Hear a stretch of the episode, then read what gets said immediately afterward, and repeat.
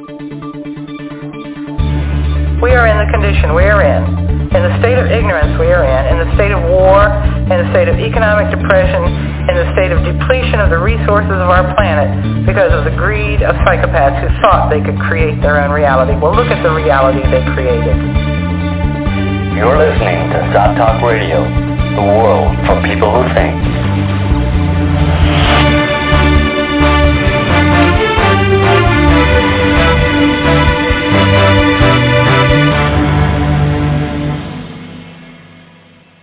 Hello to all our listeners. Yes, indeed, you're listening to SOTT Talk Radio.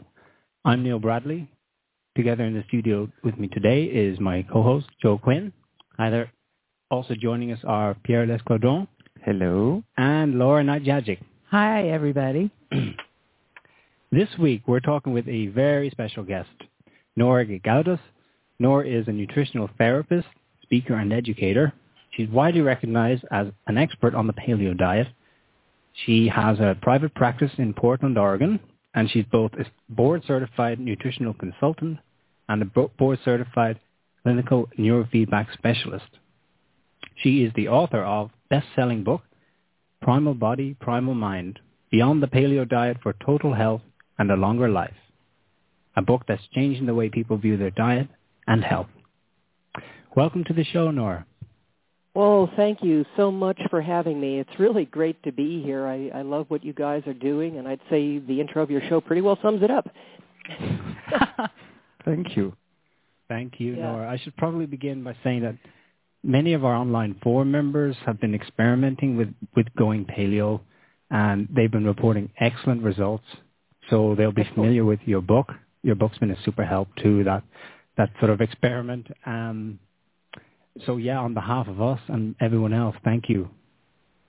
Well, you're very welcome. I, you know, it's been a passion of mine almost my whole life to, you know, to, to learn about, you know, diet and health, and to also be able to help as many others as I possibly can with what I've learned. And of course, as I'm sure you guys recognize, I've had to. Uh, step well out of the box to find the information that I found. It's not the kind of thing taught to conventional nutritionists and and and medical practitioners. Uh, those kinds of educational uh, mainstream education is largely driven by the interests of industry. So um, mm. it really is a lot of work to get at what's really going on. Absolutely, couldn't agree with that more. Um, uh, as you as you often say, maybe uh, not so much in your book, but as you often say in in other forums or venues, uh, follow the money. Um, yeah, it's true. In terms of trying to find out why uh, things are as they are in, in terms of uh, the health of right. people on the planet today. Right, and in the face of all the contrary evidence, um, and in fact, you know, the more the contrary evidence comes to the surface, the more uh, viciously entrenched the status quo becomes. And so we're mm-hmm. we're reaching, I think, ahead in in, in a, in a lot of uh, on a lot of fronts, not just in the field of nutrition and diet and health, but you know, uh, economically and politically and environmentally in so many places. And um, um, you know, it industry is not going to go down without a fight, but I, I, I see this sort of heartening uh, level of awareness and consciousness happening in the populace and the general populace. They're, they're sort of starting to wake up and figure out that things aren't quite as they have always been told. So that really helps people like me get a, a message out there that may not be what they've been told all their lives. Nora, let me ask you a question. Um. Did you become interested in pursuing uh, the study of health and um, wellness because you had any kind of problems yourself, or was this just something that uh, interested you because you were um, attracted to? Uh, uh, the subject. How? What would you say? The subject matter. Yeah, the subject. I was just finishing your sentence for you. Thank you. yeah, sorry. Um, it's a little of both.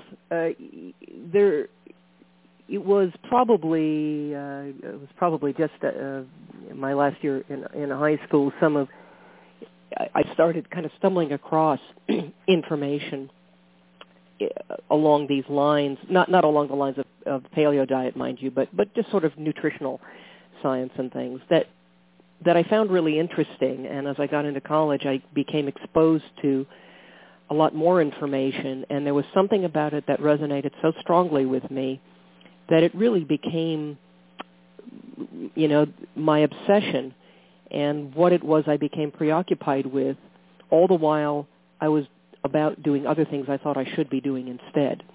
So nutritional science was something that I started out um, really engaging in in all my free time, uh, you know, evenings and weekends and whenever it was I had time, and it was the subject of most of the books that I read and most of the things that I spent, you know, time on the off hours studying.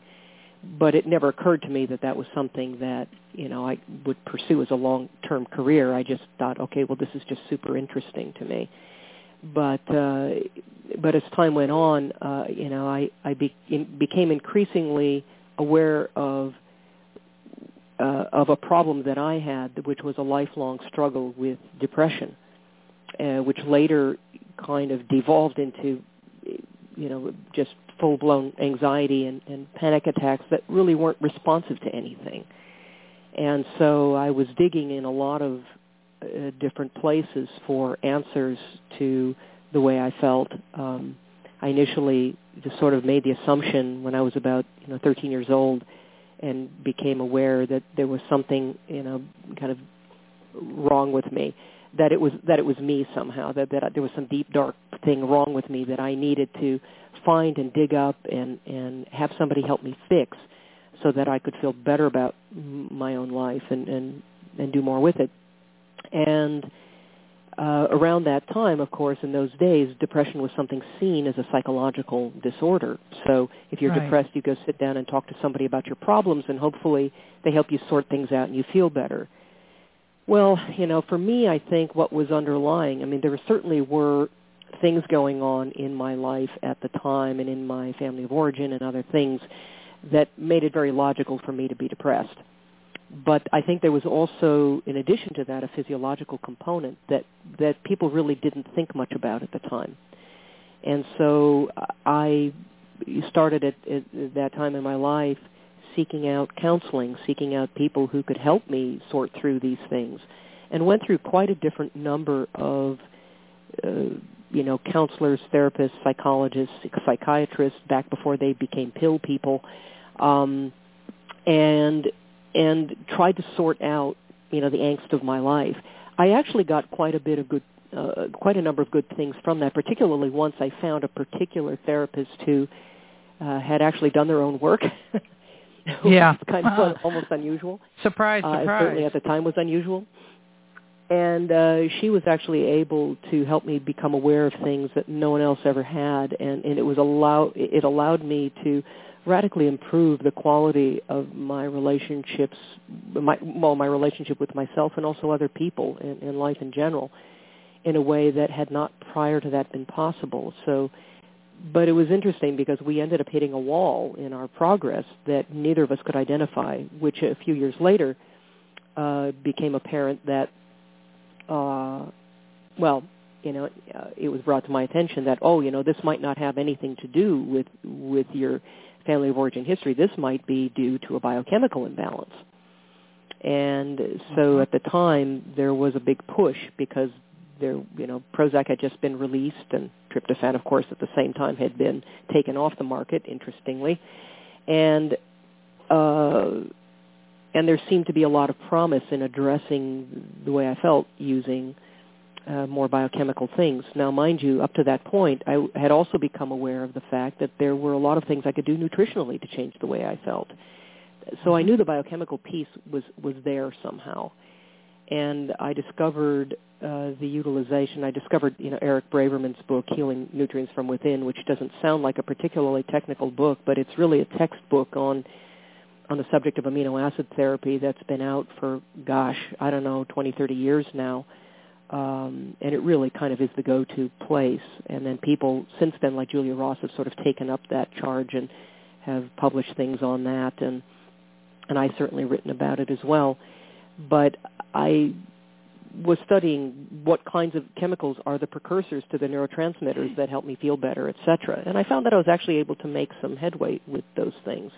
It was it was useful information, but of course, if I forgot to take those things or um, or you know whatever have you, it I also found that uh, I, I could backslide pretty quickly, um, and so there was something foundational missing. But there were also, I, I think, maybe timing issues and and what have you in my in my brain that were going on at the same time that I was later later able to address using a therapeutic modality or a training modality, perhaps uh, better said, uh, called neurofeedback. And mm-hmm. neurofeedback is what ultimately liberated me. Uh, it was like the little the li- the one missing piece that I think was able to flip a switch and take everything I was doing uh, nutritionally and make it uh, enormously viable for me in a way that has allowed me to maintain the benefits of what I got from neurofeedback ever since.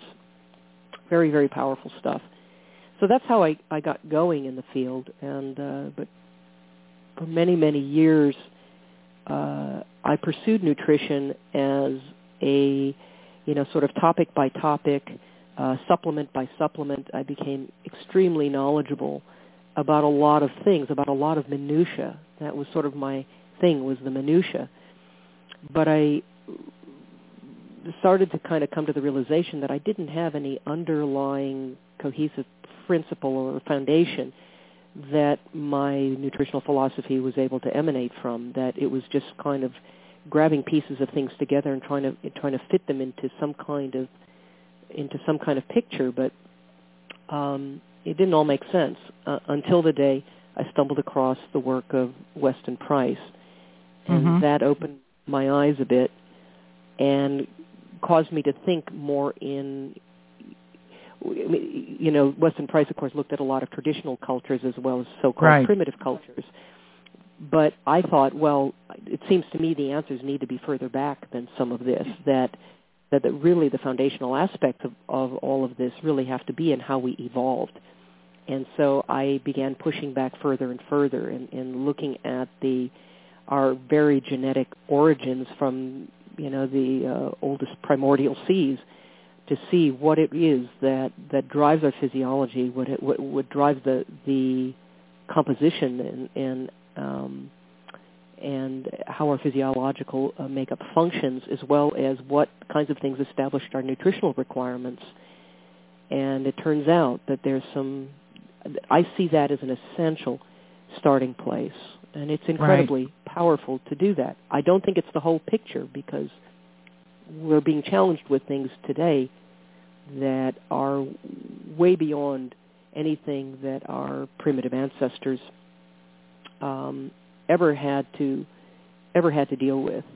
Uh, right, we have a very right. different environment. We have a very different food supply, and I think what I tried to do in my book was apply what I learned uh, through all of that, and uh, and through this study, uh, this sort of evolutionary history, apply it to the world that we live in today, and also look at what's happening in modern human longevity research, and see if there's a way of applying some of these underlying principles to what science has found. And it turns out uh-huh. that it, there's it just there's a wonderful way of combining these things that is just immensely powerful. I agree. Um, I you know started my own search because of personal health issues after having an illness when I was nine years old, and following which uh, there was an autoimmune response triggered that I struggled with for, you know, up until 2008, at which point I had a about my sixth surgery, and they kind of reamed out and rebuilt my shoulder because I had so much calcium calcification of my, uh, you know, tendons and the, you, you know, it was just terribly arthritic. and uh and I knew that you know it's now or never. I'm 62 years old and I feel like I'm 20 because I've been detoxing and you know eating meat and fat for the last well since starting in 2008. I started August 2nd, 2008. Oh, great. So and that's Yep. that's how we found your work because I went step by step. I started with uh, Sherry Rogers Detoxify or Die, and Sure. of course I, uh, since we run a nonprofit, uh, we decided to engage in you know large scale uh, dietary experiments. Um, we had a, a, a pool of uh, people with various autoimmune conditions that uh, we thought, well, we'll try all of this out step by step. You know, we'll get far infrared saunas and we'll do that. We'll do these detox cocktails and lay in the sauna for an hour and a half a day and and step by step by step we uh found one book and another book and then the next and then the next and we kept refining what we were doing up to the point where uh, I last year we did the experiment with uh, intermittent fasting, protein restriction, and we did it for eight weeks and and weightlifting. Uh, every one of us. I mean, it was like uh, it was like an incredible experience because we could actually feel our DNA changing, and it it caused flu-like symptoms for a period of time. But there was something really powerful going on, and none of us has been the same since. you know, Sure. Absolutely. it's just it's really marvelous. Uh, but I wanted to ask you, do you see? Um, you're talking about the different therapies, uh, and you're talking about the uh, neurofeedback or the biofeedback. And Yeah, do you see neurofeedback, that yeah, neurofeedback? Do you see that as being somewhat similar to today's cognitive therapy? no. No. No, neurofeedback is basically a process by which you're giving your brain information about its own functioning in real time. Uh huh. uh, so that it can better regulate itself. And your different areas of the cortex, of course, are localized for different functions. And so you, you place electrodes in ways that are very specific to whatever kinds of issues, symptoms, goals, or whatever a person is presenting with. And you train there. And um, the effects are very Can can be very specific, and they can be extremely profound. But the conscious mind is really only a trivial player in the equation. The brain Can you literally describe it? in Describe Pardon? the process. Can you describe the Well, you process have a for set Like, of- give us an example. Yeah, so you have a set of electrode sensors placed upon your scalp in whatever configuration might be, you know, uh, appropriate to whatever uh, kinds of things you happen to be presenting with.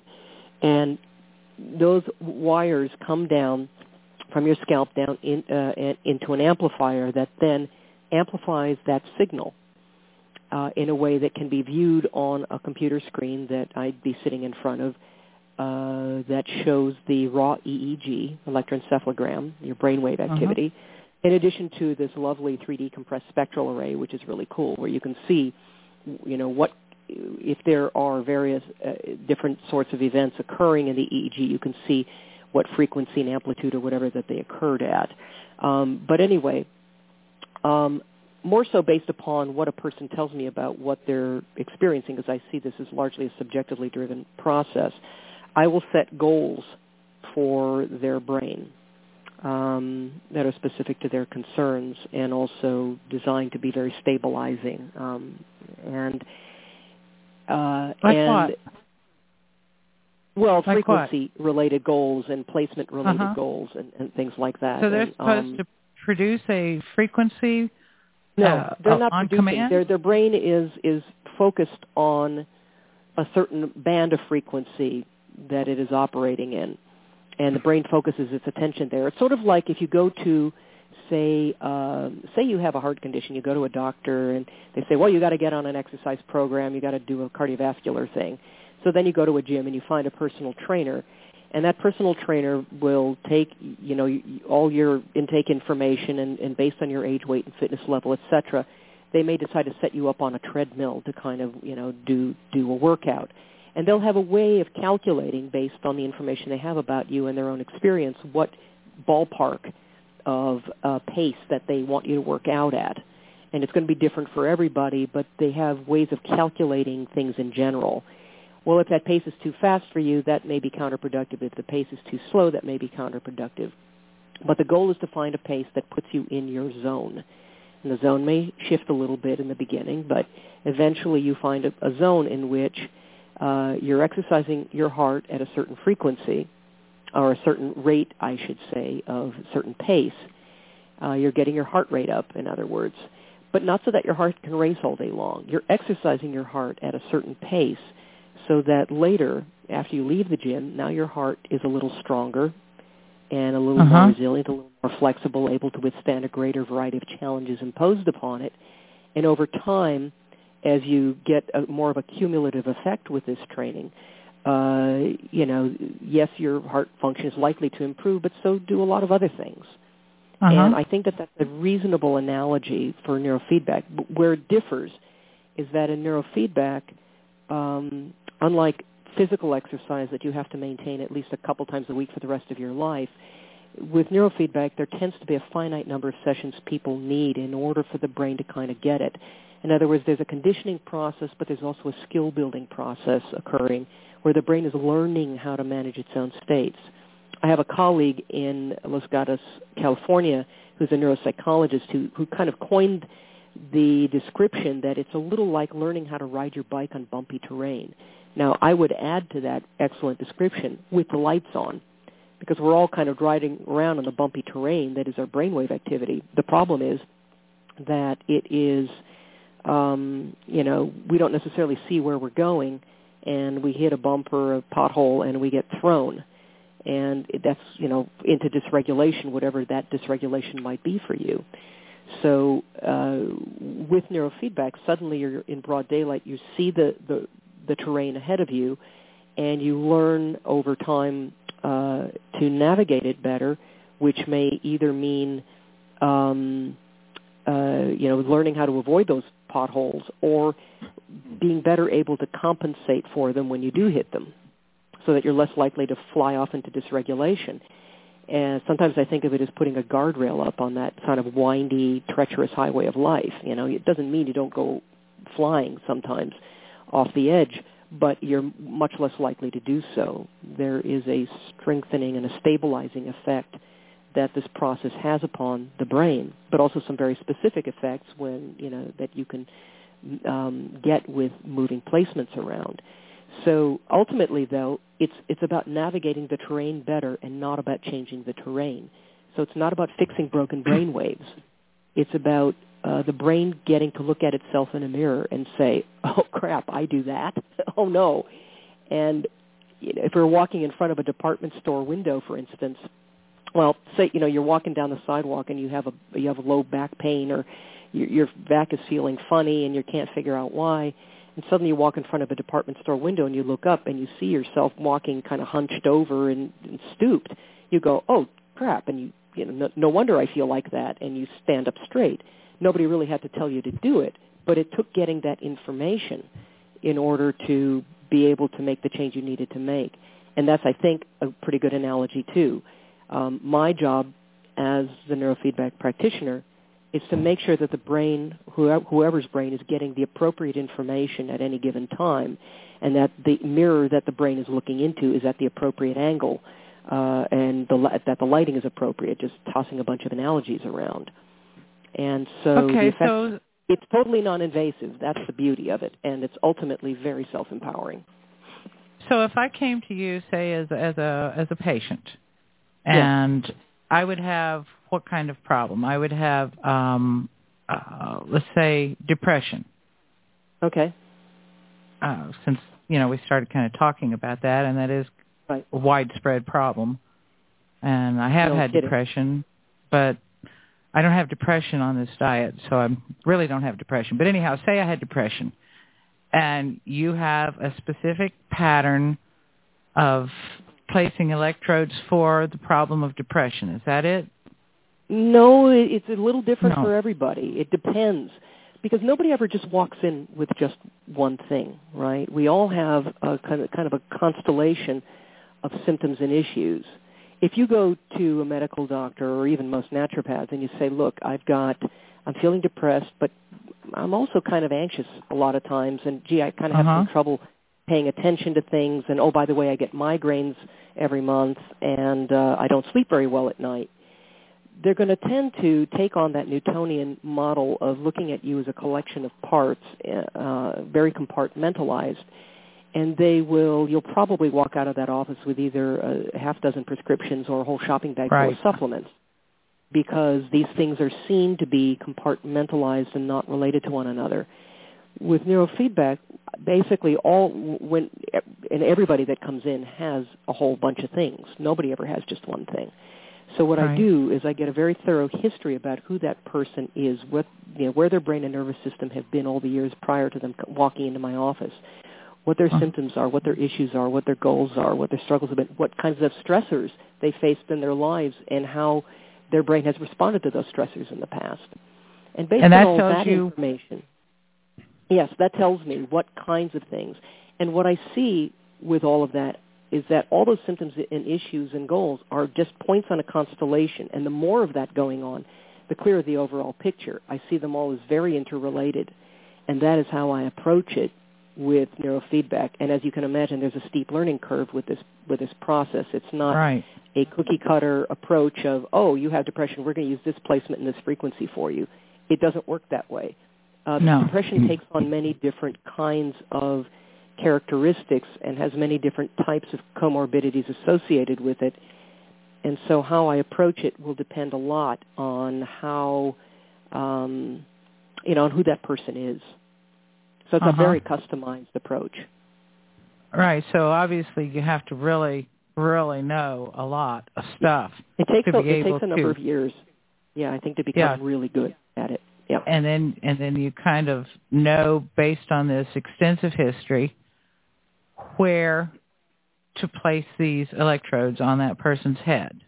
Right? Yeah, where the starting place needs to be at, at the very least. yes. Okay, and then the person, then do you say something to them or do you ask them to think about something while the process is going on? Again, the No? conscious mind, which is easily the most narcissistic entity in the universe, Right. which likes to think it's running the show, it really Oh, yeah. doesn't. And and it, it is actually only a trivial player in this equation, which drives type A personality, you know, personalities crazy, and especially those Fortune 500 executives that are used to bending the world to their will.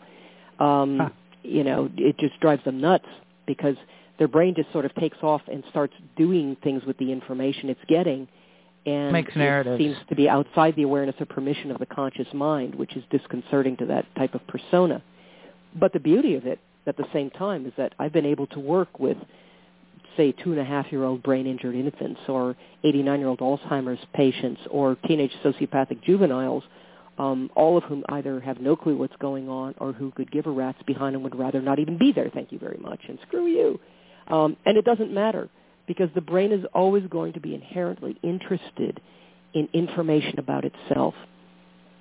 So the brain Okay, will so just I'm- simply do what it does, and all you have to So do is I'm sit there back and passively attend. and I have these electrodes on my head. And you're going to show me a screen that, that shows me what my brain is doing. Yeah, there's a Is- is display in it? front of you that that is either uh, you know you may see spaceships flying along, or you may see um, you know cars, or je- you might have a jet ski, or you might have a Pac-Man-like game, or you might even have some kind of video. And uh, you know it's just sort of what what people prefer end up preferring. Uh, Uh-huh. We have a lot of different things that we can offer.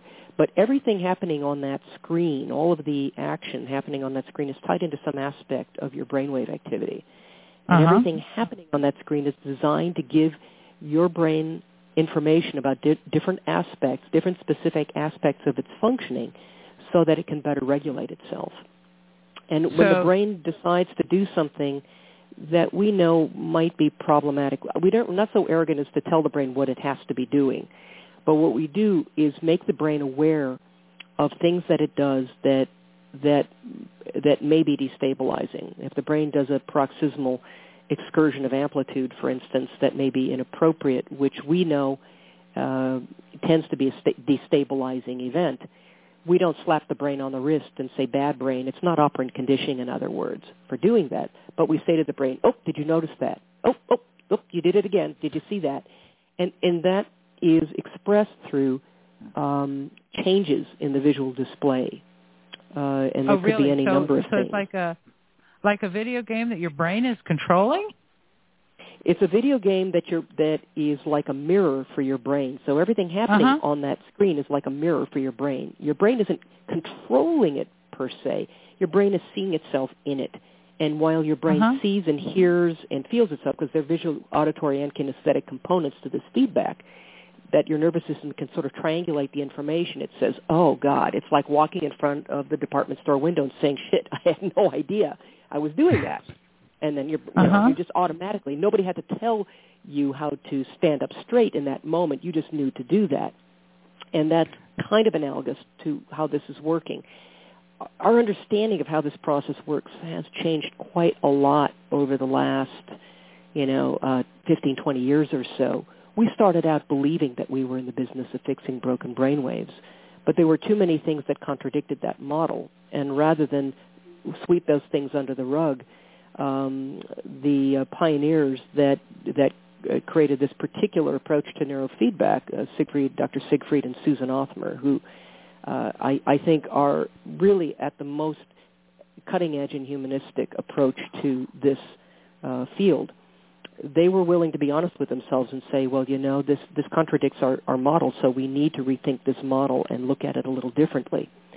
And over time, they've done that, which has, of course, been upsetting to some people in, the, in, in other uh, areas of the field who, who were kind of wed to that earlier model, uh, either through their established supposed expertise in that or through their own financial investment in equipment that was based on those assumptions or you know, based on whatever else, and uh, or just feeling entrenched. And so it's you know set up some controversy. There there are different, just like with any field, there tends to be kind of polarization, fragmentation, and people off kind of doing their own thing and looking at it different ways. But at every step, when we've been willing to confront the inconsistencies with the established or the early um, earlier model, and adjust our thinking and, and apply new technology to that thinking, we've been able to make greater and greater gains that have been really Okay, truly so- exciting. So let me let, let me get back to. I'm, I'm trying to get a really good Yeah. visual description for our listeners because I, you know, this it's kind of exciting to me to even think about it. You know, as as basically as I'm understanding it now.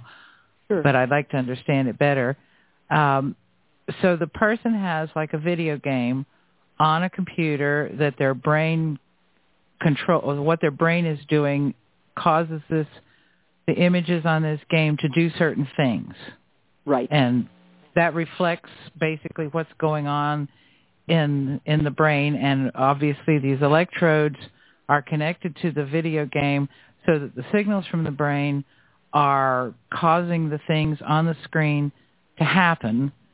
And then the the person is basically seeing what their brain is doing through the activity of this uh, cars or jet skis or whatever it is that's there. And then Right. and then what do you do? Do you do anything like any therapeutic activity like suggesting things or is it just a question of the person seeing what their brain is doing that it's like racing too fast here say it's uh controlling a car uh, Yeah. and it, it's going too fast and it's going to uh, hit a wall or and they need to slow it down is it something like that Yeah, no. So 99% of pretty much everything your brain is doing one moment to the next is operating outside the awareness or permission of the conscious mind. The conscious mind likes to think it's running the show. It likes to think it's important. It, you know, it is obviously important to some things, but it's it's ridiculously limited in what it actually can do. And at any given moment, you know, there's a greater part of your brain that is taking in tens of thousands of bits of information every moment that are from your external and internal environment, sight, sound, smells, air temperature, internal, right you know, shifts in blood pressure, whatever else. And your brain is taking that information in and making adjustments to your physiology, occasionally deciding whether or not to throw the conscious mind a bone and make it aware of something. But that's Uh-huh. kind of the le- that's kind of the level on which this operates. So all that's incumbent upon the person sitting in the chair, which honestly, from my standpoint, is awesome. If I'm dealing with an oppositional kid who doesn't even want to be there, it doesn't matter. their brain is going to be inherently interested in the information that it sees, and all I need from them is the willingness to sit in the chair and passively attend to basically pleasant images and sounds and and not be concerned about how that's happening or what you know or having to do anything in particular and that's wonderful because again if you're dealing with someone who is either oppositional or maybe they have um you know like i like i mentioned you know i worked with once a two and a half year old brain injured infant they had no clue what was going on there was no asking them to do anything Right. all they had to do though was sit in front of that computer screen and their brain was able to get the information that it needed to improve their condition. And this is also true of like Alzheimer's patients who come in confused and don't even know where they are. Um, the process seems to be able to give their brain enough information that the brain is better able to regulate itself at least temporarily. You know, if you're talking about a chronic degenerative condition, you're not going to fix that with this. But what you can do is radically improve functioning. There was one elderly gentleman, you know, he'd come in and um, he was confused and didn't know even recognize his own wife, and he'd be mumbling and shuffling. He couldn't, you know, string a sentence together. And to take him back and do a half hour, 45 minutes of neurofeedback with him, at the end of the session, he would get up out of the chair and thank me and walk back out to the waiting room, was able to find his way back out there, recognize his wife, and they were planning whole family dinners around his appointments so that he so that he could have some quality time with him before he started to backslide again. And so you know, there's there's a power in this, and and over time, you know, it's we've learned more about the brain in the last 10 years than the last 10,000 combined, but it's still kind of astonishing how little information this is. That there is a tremendous amount that uh, that we're learning every day, and what this particular approach or model of neurofeedback allows us to do is get out of our own egos and you know and, and get out of pretending that we know what the brain ought to be doing one moment to the next, which I think is a bit of an arrogant assumption, given how little we do know, and and give the brain the credit it deserves for knowing best what it needs to be doing, assuming that it has the appropriate information. And I think getting that information is a little startling for the brain. That might be why it pays such close attention because it's not used to getting such exacting information but it takes that information and it definitely does things that are powerful and ultimately lasting in most cases. And so uh, because it's so self-empowering and so non-invasive, it's the kind of thing that gets me up in the morning. It really does. I mean, at one point, you know, at some point along the line, I'm able to take, you know, 95% of everybody that comes through my door and hand them the keys to their brain and say, have a great life and don't forget to write and a lot of them don't forget to write. You know, I, I stay in touch with people. I get to know them over the months that they are coming in and doing the training. It, it takes quite a number of cumulative sessions to uh, to achieve sort of uh, escape velocity, shall we say, from needing right. to come in. But once you're there, uh, the effects tend to continue and even build upon themselves. And I have people writing me, you know, 10, 11 years after the fact and saying, "Wow, you know, it's it's still working," you know and that it's really rewarding. And I can say, a... in all honesty, that it's been 15 or 20 years for me since I uh, completed the course of training, the 40 sessions or so that I did for what I was struggling with with respect to depression and anxiety and panic attacks. And those things since then have been essentially a non-issue. Not like I've never had a bad day since then, but you know, a bad day is just a bad day or a moment in a bad day and tomorrow's another day. In other words, what I think ultimately neurofeedback does is it gives you the ability, the, the flexibility to be able to move from state to state, um, you know, based on what's appropriate at any given time, as opposed to just being stuck in the same pattern of functioning or rather dysfunctioning that at one time in your life may have served some purpose for you, but suddenly becomes uh, dysfunctional, you know, when you're dealing with everyday life. And um, that I think has been the real gift for me and what I think is the real gift for the majority of people that come in. I think that probably our readers might be getting a little bit excited about this, uh, our okay. listeners. So uh, I want to ask you, are there uh, a lot of people doing this kind of therapy? Uh, and yes. how would they go about finding a therapist? Yeah, I'd be very happy to direct people that way. Uh, if you're Uh-huh. wanting to find a neurofeedback provider near you, I recommend you go to this website. It is EEG, like electroencephalogram, eegdirectory.com. Uh-huh. And that should give you a list of qualified practitioners near you. You just plug in your zip code, and it should give you a list of who is doing, you know, this in, in the vicinity of where you are and how far away from you they are. What I tend to recommend, if at all possible, is find somebody who's been at it a few years. And I'm also partial to people who are using the newest generation of Cygnet, C-Y-G-N-E-T, software, and also the brand new uh, NeuroAmp 2, which is a, just a quantum leap in technology of EEG amplifiers that were it's actually co-designed by a brain scientist and also uh, someone who was um, in his spare time doing creating laser uh, satellite communication systems for the European Space Agency. So there's high technology involved in this. Um, Is there anybody in Europe? all kinds of people in Europe?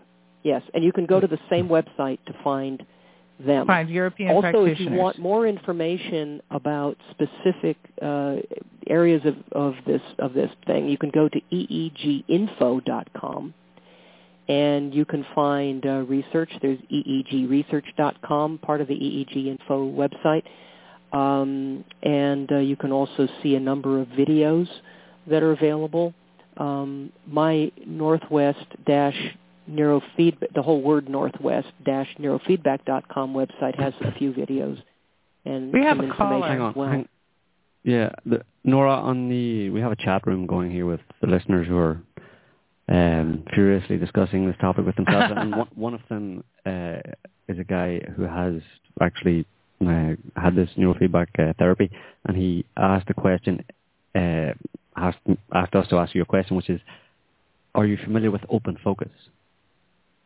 Yes, I'm familiar mean- with Open Focus. Les Fehmi is a uh, he's a he's a basically a neuroscientist. He's also a Zen master, and he was also a professor at uh, Princeton University.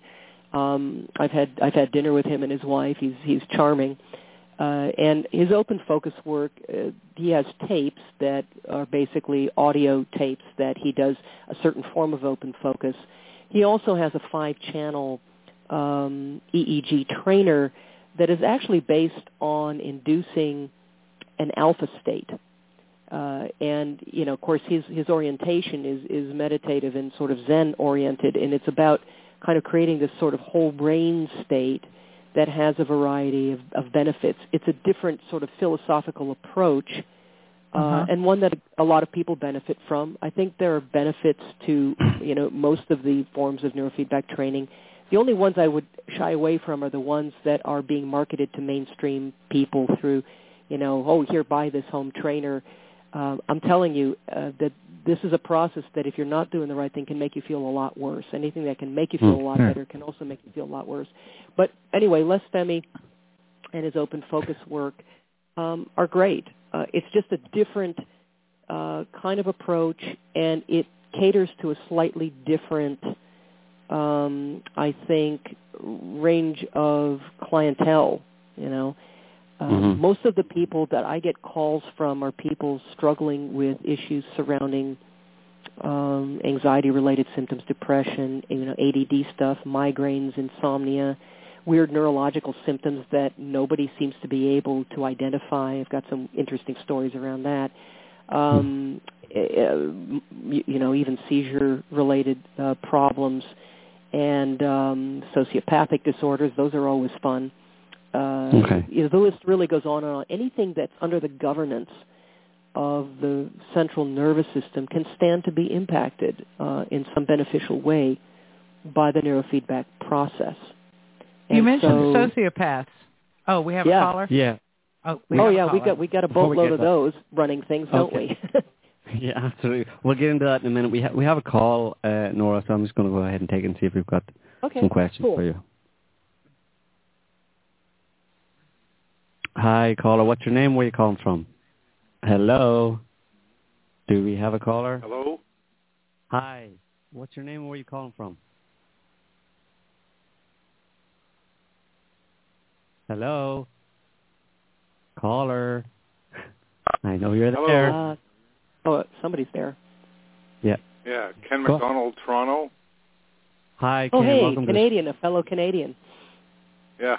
Do you have, do you have Um, a I question? was for- just, I, yeah, I do have a question. Um, in in the book, uh, which uh, which in your book, which I've read, uh, Primal Mind, Primal Body, you talk Well, about primal body, uh, primal neurofeed- mind, just to correct you quickly. But anyway, yes? Sorry. That's okay. Um, Dyslexia is a horrible disease, you know. yeah. Uh, you talk about uh, neurofeedback right, right at the beginning, and you also mentioned near the end um Mind Alive, uh, Edmonton company. Oh, yeah.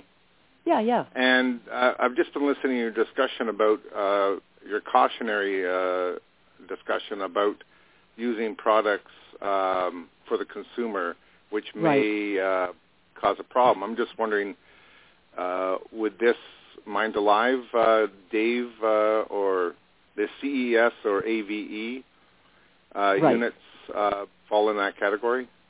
Well, they're an entirely different type of technology. Uh, what I'm talking about when I caution people are home neurofeedback trainers. Uh, the you know the Mind Alive uh, David tools are not neurofeedback; they're entrainment tools. You can still kind of make yourself feel crummy if you do the wrong thing, but hopefully, uh, if you uh, you know follow the directions, you know uh, you know it, it's it it are some really beneficial aspects to AVE training. I, I actually got some very, very interesting effects uh, with respect to my mood early on uh, playing with AVE technology. It was actually my introduction to neurotechnology was AVE, which is audiovisual entrainment, is the, what it stands for, and also CES, which is cranial electrostimulation, which sounds terribly draconian, but it's almost 100-year-old research now, uh, having been done Right. 75 years or something. And there's there's a lot about well, CES is largely a benign intervention. Uh, AVE is, you know, I um, I don't think it's a dangerous tool, but I think it's one in which you need to use, um, you know, use carefully. But they they do offer instruction on how to use it, and I think that there are viable, uh, very positive effects that you can get from it. And I still have my, uh, I still have actually actually I have a couple different kinds of the tools made by Mind Alive, and Okay. uh, I would they're great. They're great. Oh, good. It, it sounds like it's uh, EEG light, so to speak. Like it doesn't Well, it's- it's uh, different. provide the in-depth. With neurofeedback, your brain is learning how to manage its own states better. With AVE, Right. it's sort of like um, your brain isn't really being given a choice and it's not being taught anything. It's just being dragged there, right? Whether your brain's ready to go there or not, it's being dragged there, which, which might sound a little scary. Right. Mostly, it's it's it's not. Mostly, it's really beneficial. There are programs for making you feel more alert. There are programs for helping you sleep better. There are programs for putting you in more of a meditative state. Um, and you know, say for instance, you want to do 20 minutes in 10 hertz alpha. You know, you press a couple of buttons and uh, put on the the glasses and the headphones, and bing bang boom, in 10 minutes, you're doing what it took a Zen master 20 years to learn. Now, it doesn't mean that you Okay. understand how to achieve that state on your own, or that you know, there's something I think in the journey of learning uh, meditative technique, but you can have very interesting experiences that help you feel a lot more centered in your life and feel help you function a bit better. So I, I'm a big fan of what Dave Siever at uh, Mind Alive is doing. And if you call there, tell him I sent you for sure. He's um, I, I actually he's almost like a brother to me. Uh, he's done incredible things with AVE research and has taken a lot of the money that his company has made and has sunk it right back into really good quality research to make this a truly viably therapeutic tool. And I applaud him uh, for doing that because he didn't have to do that. But what he's really truly done is taken this thing and, and given it a lot of legitimacy. Um, Oh, good. and yeah, so I, I do Well, recommend it. Great, thank you. I I do have another question which just occurred Sure. to me, and that is, I'm trained um, in hypnosis, and I'm wondering Oh, if you've ever heard of these devices, either the entrainment or the uh, neurofeedback being used as an adjunct to hypnosis. Well, that's a fascinating question. There's a form of neurofeedback training called alpha theta training, which effectively takes and uh, kind of guides your brain gently to a deeper states. And, and alpha theta training is typically used for people that have um, unresolved trauma. You know, it's used a lot for people suffering from post-traumatic stress issues, as well as addiction-related issues. And right. it, it basically is a process that helps getting get the chattering monkey out of the way that mostly interferes. And, and get to the parts Uh-huh. of the brain that don't speak verbal language, but rather speak the language of imagery and sensation and emotion and symbolism, and get that part of the brain to be able to more effectively air and integrate itself. It's very powerful and very effective, and it amounts to almost a hypnagogic state. You, it largely guides your brain down to that kind of alpha theta border, right? You know, kind of between, you know, I don't know if you know who Anna Wise was, but uh, she used to talk about No. the brain waves as being as being corresponding to different levels of consciousness. So the delta brain waves are kind of the unconscious mind. The theta brain waves are the subconscious mind. Beta waves are the conscious mind, and alpha waves are like the bridge between the conscious and the subconscious. And if you Ah. take the alpha and your brain into a deep level of alpha that trickles around the, the alpha theta border, we all kind of plunge through that state when we're falling asleep at night.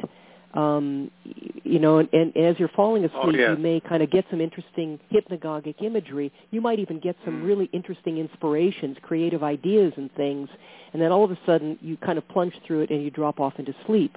With the alpha Yeah. theta training, it sort of takes you to that point and then holds you there for a while. And very interesting things seem to occur. Now there are things with the David device that can take you into uh, kind of similar places in your brain. Um, Uh-huh. uh, but you know, some it, that, that- that's some people tolerate that Yeah, better talk- than others. Yeah. Right. They talk about alpha theta mixed sessions Yes. in their um yeah. Yep. Okay. Yep. So, Well, so I'll, I'll thanks thanks very much. I'll I'll, I'll hang up now and uh, listen to the rest of the show uh, over the Okay, sounds good. Thanks. All right, Yep, Ken, thanks. Bye bye.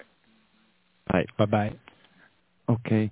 Uh, now I have a question about this uh, neurofeedback uh, technique. Yeah. If I understand correctly, electrodes measure local brain activity. This electrical Yes. activity is carried towards a software computer that transduce it, that transform it, or that help modulate pictures displayed on a screen. Yes. In this sense, the patient sees on the screen a reflection of his brain activity. Yes. All right. Uh, that's the first step. That's uh, totally new for me, but that's, fa- that's fascinating at the same time. So uh, try to understand better and more. Um, now, how do you correlate brain activity, i.e. specific emotion, unconscious, conscious, thinking, memory, with a specific area? And uh, a similar question, how do you correlate specific electric brain activity with specific modulation of pictures on the screen? Uh, um, a simple example to illustrate what I'm thinking about. Um, if you display a car on the screen, if you notice a higher sympathetic activity, nervousness, for example, in the brain, the car. Is there such an obvious correlation between electrical brain activity and image displayed on the screen, or is it just finally like uh, showing the patient his EEG activity in real time? Yeah. So, yeah, you you are seeing your EEG activity in real time. Aspects of your EEG activity uh, being reflected back, and it's not about. Um, it's not like different blips on the brainwave activity correlate to certain emotions per se. Although you can see, uh, w- for instance, uh, we're dealing in a, in a larger, broader sense with arousal, right? there's hy- hyper arousal and there's hypo, you know, or under arousal. Um, and hyper arousal may be characterized by more high frequency activity.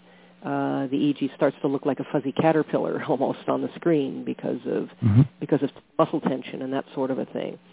um, and a person starts to become relaxed or drowsy, you start seeing more high amplitude, uh, maybe alpha waves or theta waves and things like that. We're not necessarily training these specific brainwave states, but we are training the full spectrum of brainwave activity occurring within certain frequency bands. And uh, this is, you know, a little change in terms of how we used to think about it. Um, and so, you know, the, the brain is always producing actually all the brain waves all the time. It's just the amounts and proportions that may be, you know, appropriate to whatever it is you happen to be engaged in one moment to the next. Oh, and how the brain actually sorts this out, we're still trying to figure out. We know that the brain does sort it out. It's very uh, apparent that it does.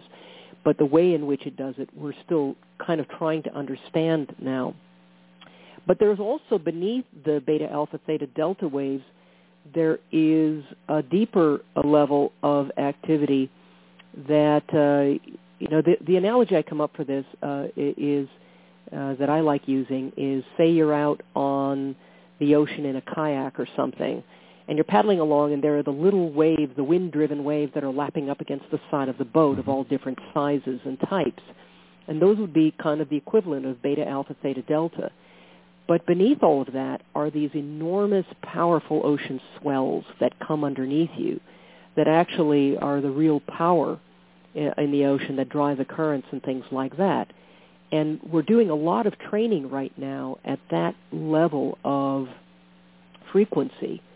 Um, some of it's called uh, infralow frequency, or actually we're calling it high definition uh, frequency now because there's, there's something very specific and very powerful about it. And there seems to be some central organizing principle there. We may even be at some level training at the glial or astrocyte level of the brain as opposed to the neuronal uh, mm-hmm. aspect of the brain. Um, there's there's something more central organizing in that in that in that range of activity that has very very powerful effects. Um, at any rate, I'm I'm kind of digressing, but um, that sounds know, like the, it could it, be. It, it sounds like you could be touching on the conscious observer. Mm. That central organizing principle. It's possible. No? You know, we're possible. we're we're still trying to figure it out. Um, you know, to me, it's it's extremely fascinating because the effects can happen almost immediately in the chair with some people. With other people, the the effects can be more gradual and incremental but the human brain seems able to be sensitive to perturbations or, or to frequency changes that are even less than one ten thousandth of one hertz.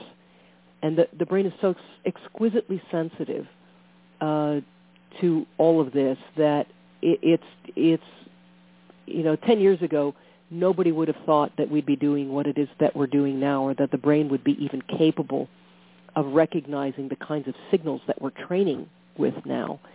Um, and I, to me, it's a very exciting time to be part of this field. For some people, it's a very upsetting and confusing time because, you know, the old ways of thinking about this are are being shaken up, and you know, you can imagine, as with any field, these things can be a little discombobulating. But, but I'm not overly wed to any particular point of view.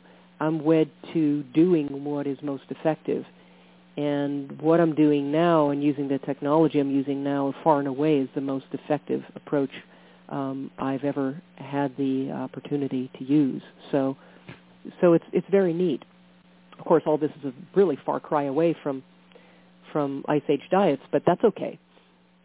A well, whole other aspect. I, do, I definitely do write about um, neurofeedback uh, in in my book, and so there there are pieces of it there for sure.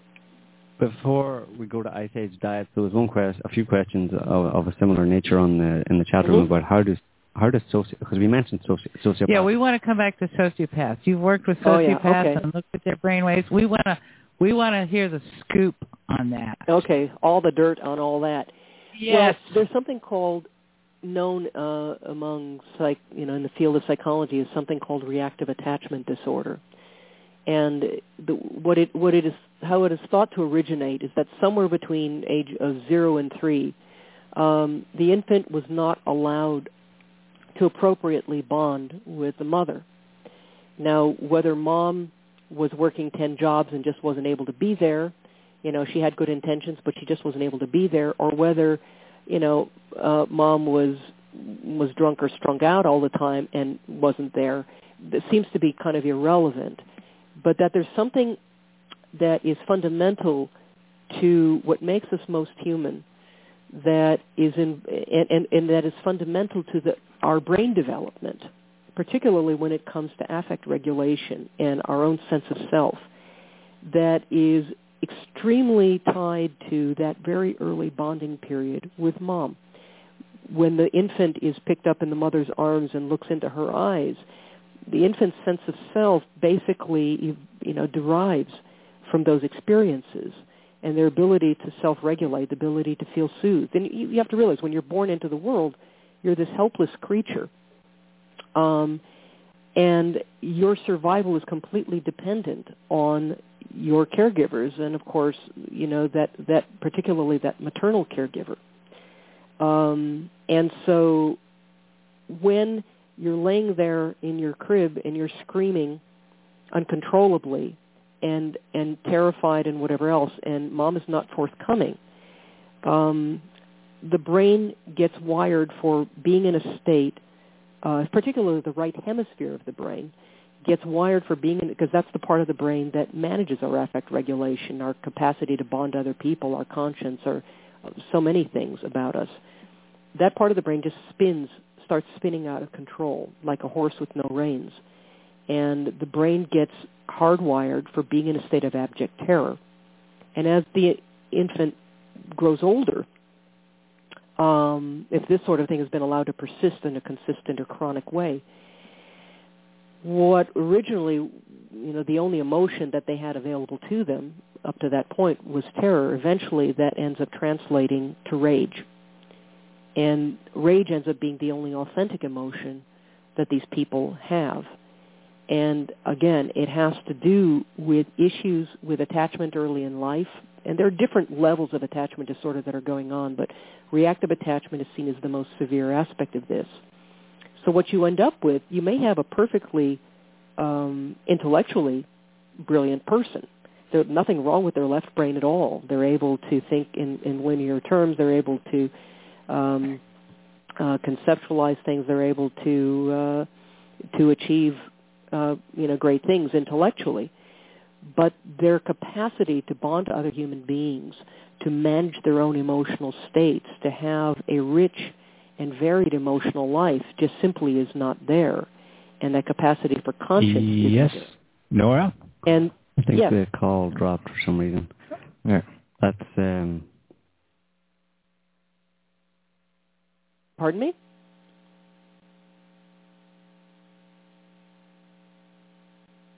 Hello?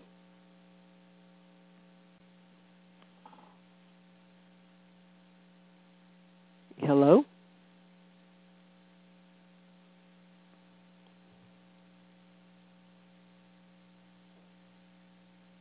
Hello?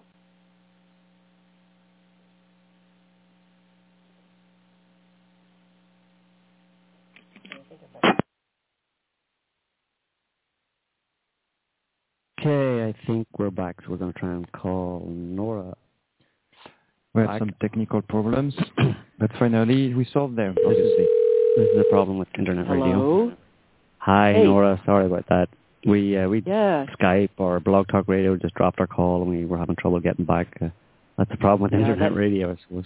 I think that well, happens it is. I, when you I talk experienced about that with Blog Talk before. Yeah, yeah. Apparently, the subject That's was the getting too warm. thing. Warm. yeah. It's a touchy subject. So we we It left is. off with you talking about reactive attachment disorder. That's where we got dropped, and you were talking about uh, uh, the the very serious repercussions of the mother not being able to bond with the infant, or vice versa. Mother Right. is, uh, you know, going off to work or doing whatever, and and the child is not getting bonded. Okay, that's where we Right, right. So it turns out that it is it's critical for the development, uh, the appropriate development of the human brain, and particularly the parts of our brain that make us the most human, to have that bonding take place. It, it, it's part of how we develop our own sense of self at that age, and um, and we learn by looking in our mother's eyes, you know, how to regulate our own emotional states uh, better. And also, there's that whole aspect of vulnerability um, that when we're an infant, we're incredibly vulnerable, uh, and we, uh, you know, if we cry for help, uh, we need to know that there's someone there. And if mom's not there for whatever reason, uh, we're basically taught on some, you know, really, really very primal level of our being that we're on our own, that there is nobody there to help us, which is an incredibly terrifying, uh, you know, state to be in. Right. And when this kind of thing occurs chronically, this kind of uh, this this state gets hardwired in Right. uh, and that hardwiring leads to, you know, the right hemisphere going into a state of extreme overarousal and not ever really fully developing uh, the connections and, and the things that it needs in order for us to lead a rich and varied emotional life.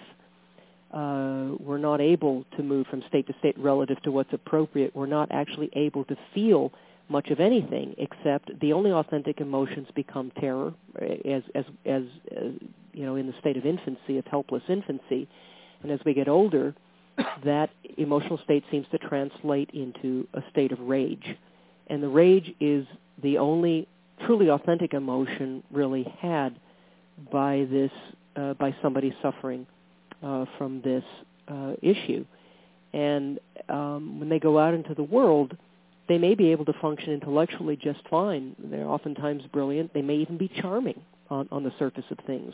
But there's a coldness. There is an inability to have, to experience any form of empathy at all. Now, we, you know, naturally our prisons are overflowing with people like this, and our serial, you know, the serial killers and the and the sociopathic, um, you know, personas out there, uh, and and also a lot of uh, our residential treatment facilities are overflowing with these kinds of kids. But you know, the the scary part, the even scarier part, is the fact that uh, we also have corporate boardrooms overflowing with these kinds of personas and people. Because when you have that sense, that foundational insecurity, um, your your only source of safety comes with power. And uh, you only feel safe when you're experiencing power over others. And uh, there's no capacity for compassion. There's no capacity for empathy whatsoever. And in fact, that that that power um, is is critical at any cost, literally any cost. Can and they be so fixed? It, it, yeah. It, it, well, yes. As a matter of fact, the only thing that I know of that is able to have a real measurable impact on this type of issue, uh, on reactive attachment issues, is neurofeedback. And it was what about psychopaths that, are that are born that way? I mean, Robert Hare. But that's just it. Paul- Human beings are not born that way. They're Are you just sure? not. Yes. Now, I think that we know that certain things, certain types of exposures and sensitivities and things like that can, can generate psychotic behavior. I mean, I'm going to be actually one of the featured presenters in this upcoming gluten summit that's occurring on a it's going to it's a worldwide thing but it's it's going to be uh, online. And if people go to my website primalbody-primalmind.com they can register for this thing. The uh, the airing of this gluten summit is free. Um, and it will feature some of the most pioneering experts on the subject of gluten sensitivity and celiac disease and all aspects of that uh, immunology in the world. Um, some of the top scientists and educators and and uh, and and uh, experts, and I I'm very honored to be one of one of the very few that have been selected for this. Uh, but one of the things, for instance, with respect to say gluten sensitivity, is that there are uh, proteomes of gluten, like protonorphin, gluteomorphin, that are opiate-like compounds. There are some people that have a profound sensitivity to these compounds in such a way that um, it can literally generate um, uh, almost psychotic kinds of effects. And you see a, a, significant percentage of people with suffering from what seem to be psychotic disorders actually have sensitivities to some of these proteomes. Um, so you can see these kinds of behaviors. In fact, I work with kids all the time that are prone to just seemingly um, nonsensical psychotic behaviors uh, that you know who radically improve with dietary changes, and also who radically improve with neurofeedback. And you know, so often what I see are are people who are literally imprisoned in their own um, bodies and nervous systems, where the brain is running off like a horse with no reins, and uh, it's not who the person is; it's just the condition that their nervous system is in that they're completely incapable of self-regulating. Are so, there any that you've never been able to fix? Well, fixing is a is a relative term. What I see, Help. I've never not been able to impact an individual with reactive attachment disorder, and that that's that's just kind of wild to me uh, that I'm able to say that. But I've worked with I don't know how many kids now, and even even an adult or two, um, who I was able to observe um, over the course of training make absolutely astonishing uh, changes. And it, it, it doesn't solve all of the problems that an individual like this might have. You can imagine Mm. that somebody with a nervous system that's that's that's this foundationally dysregulated being given a real reason to be pissed off. You know, they're also maybe they were sexually molested or maybe they in addition to Hmm. everything else, they were beaten mercilessly.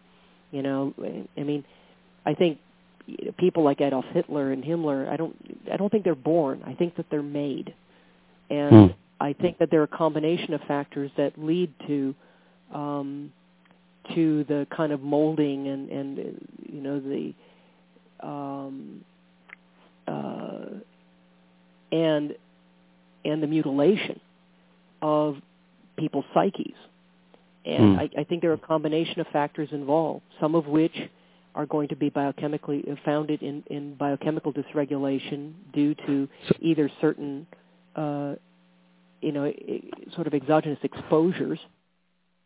But Um, would, would all of the would all of the people? Nora, sorry for interrupting. Would all of the That's a, would it be fair to say that all of the people that you've treated who may uh, show a kind of sociopathic kind of personality disorder uh, or or some symptoms of that that that came to you or that you know of that engaged in this kind of therapy, they did so willingly?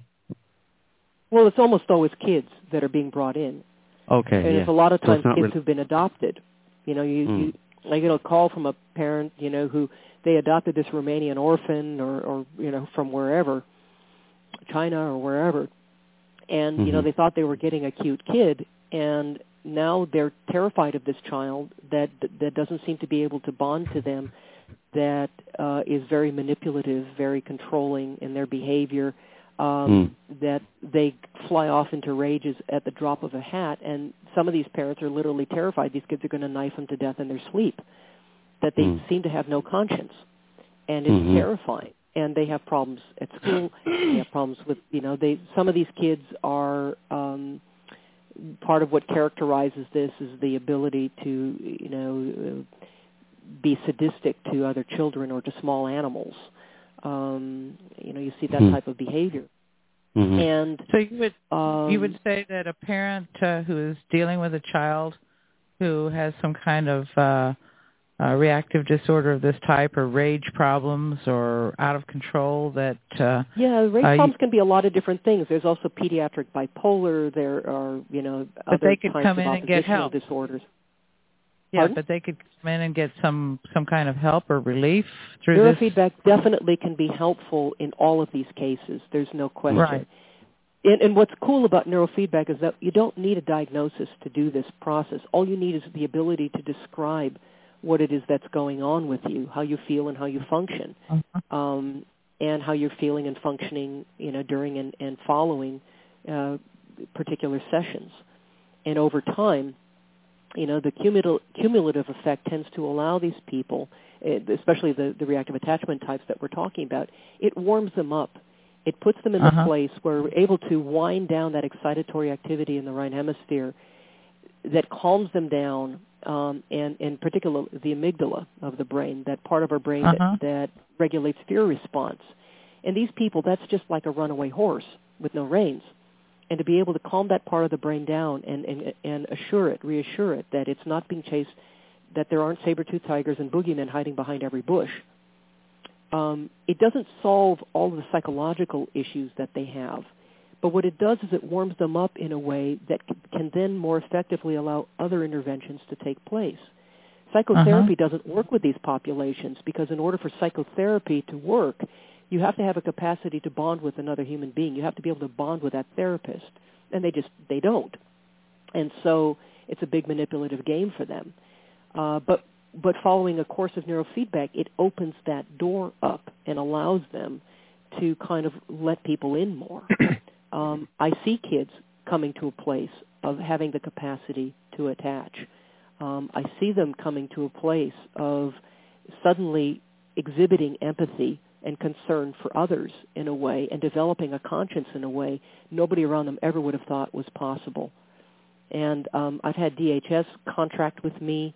Uh, at, at times, I've had them. I've had them knock on my door a number of times, saying, you know, wow, turns out what you do is the best thing for the populations we've got. We want to contract with you, but I don't take Medicare. You know, doing what I do, so sometimes that's problematic. But on occasion, we've been able to work out arrangements um, for making for making it work, and uh, and helping uh, these kids out there was one very interesting occasion where I had an older lady uh, call me and say, "Hey, do do you work with adults?" And I'm and I was taken aback a little bit because usually, you know, it's it's hard to drag an adult in.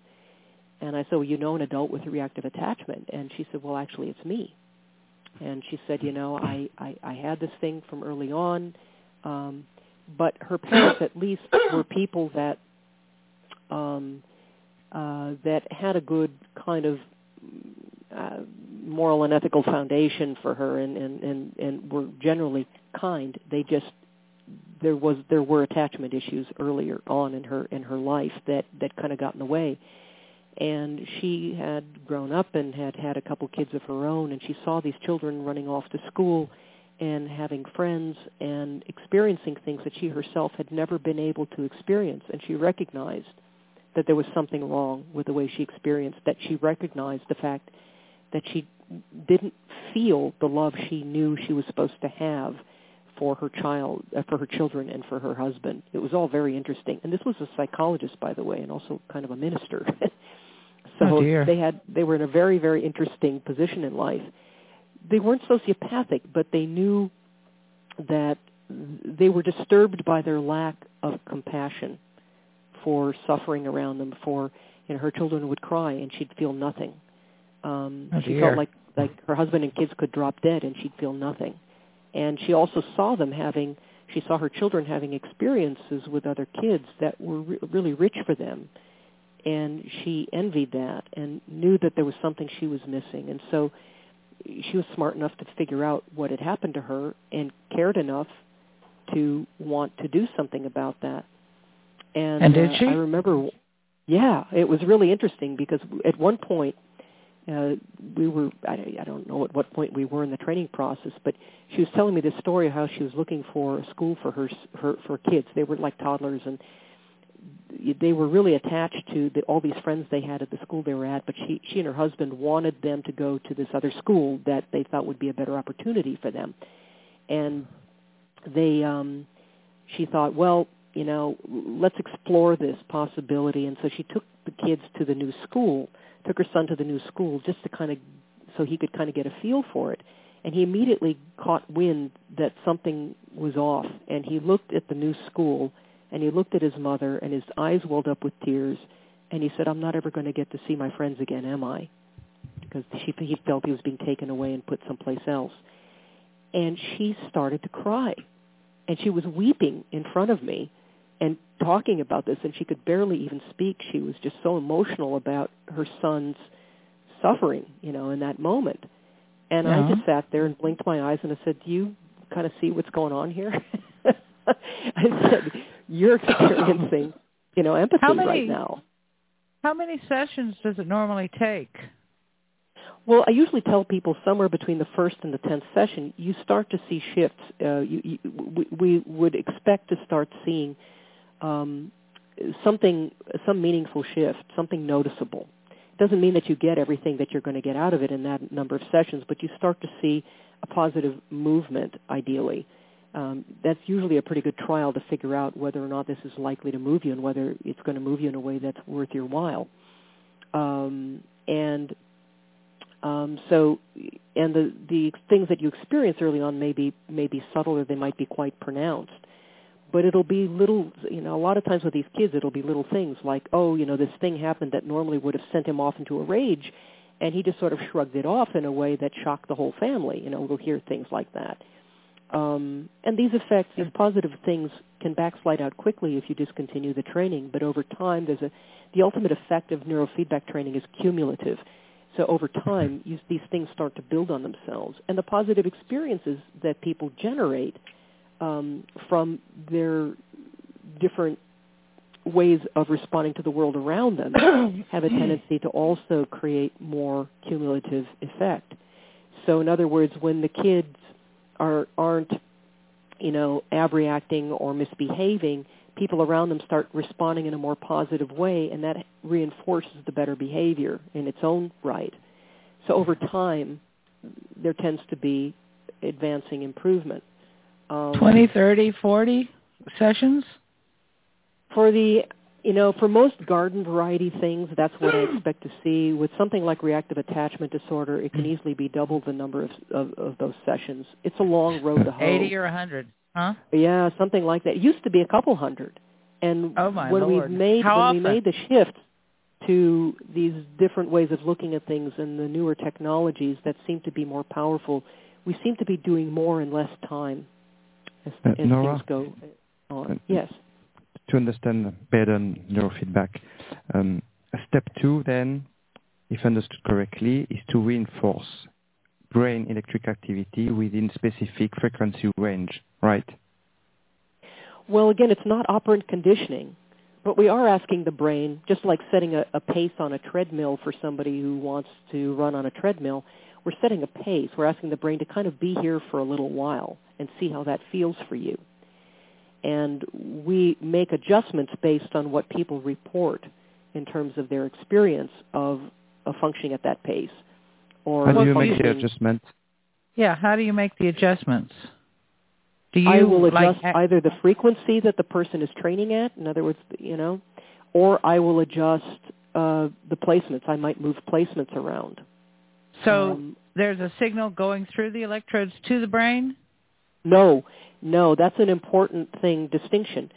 That the feedback all goes in one direction, out of the brain, through the therapist computer, through the uh, display computer, and back through the eyes, ears, and and uh, also there's a kind of a uh, a uh, So how do you make an tactile adjustment? portion of the feedback. And so it all moves in one direction. There's nothing that Mhm. goes into the person's brain. I'm not there's no there's no way uh, that you can electrocute somebody. There's no electricity being put into their heads. It's The only changes in- information coming in. Yeah, the changes in the in the effects that the person has experienced are via the screen or the program that is giving feedback. You change the images and then uh I don't that- change that the get- images. Their brain changes the images uh, Yeah, by virtue of whatever it happens to be doing. And the brain sees itself reflected, and the brain makes its own adjustments based on what it sees about itself. I don't tell the brain what to do, and I don't punish the brain for not doing what I think it ought to be doing. I'm just giving the brain appropriate information, and the brain takes it from there and makes the changes it needs to make.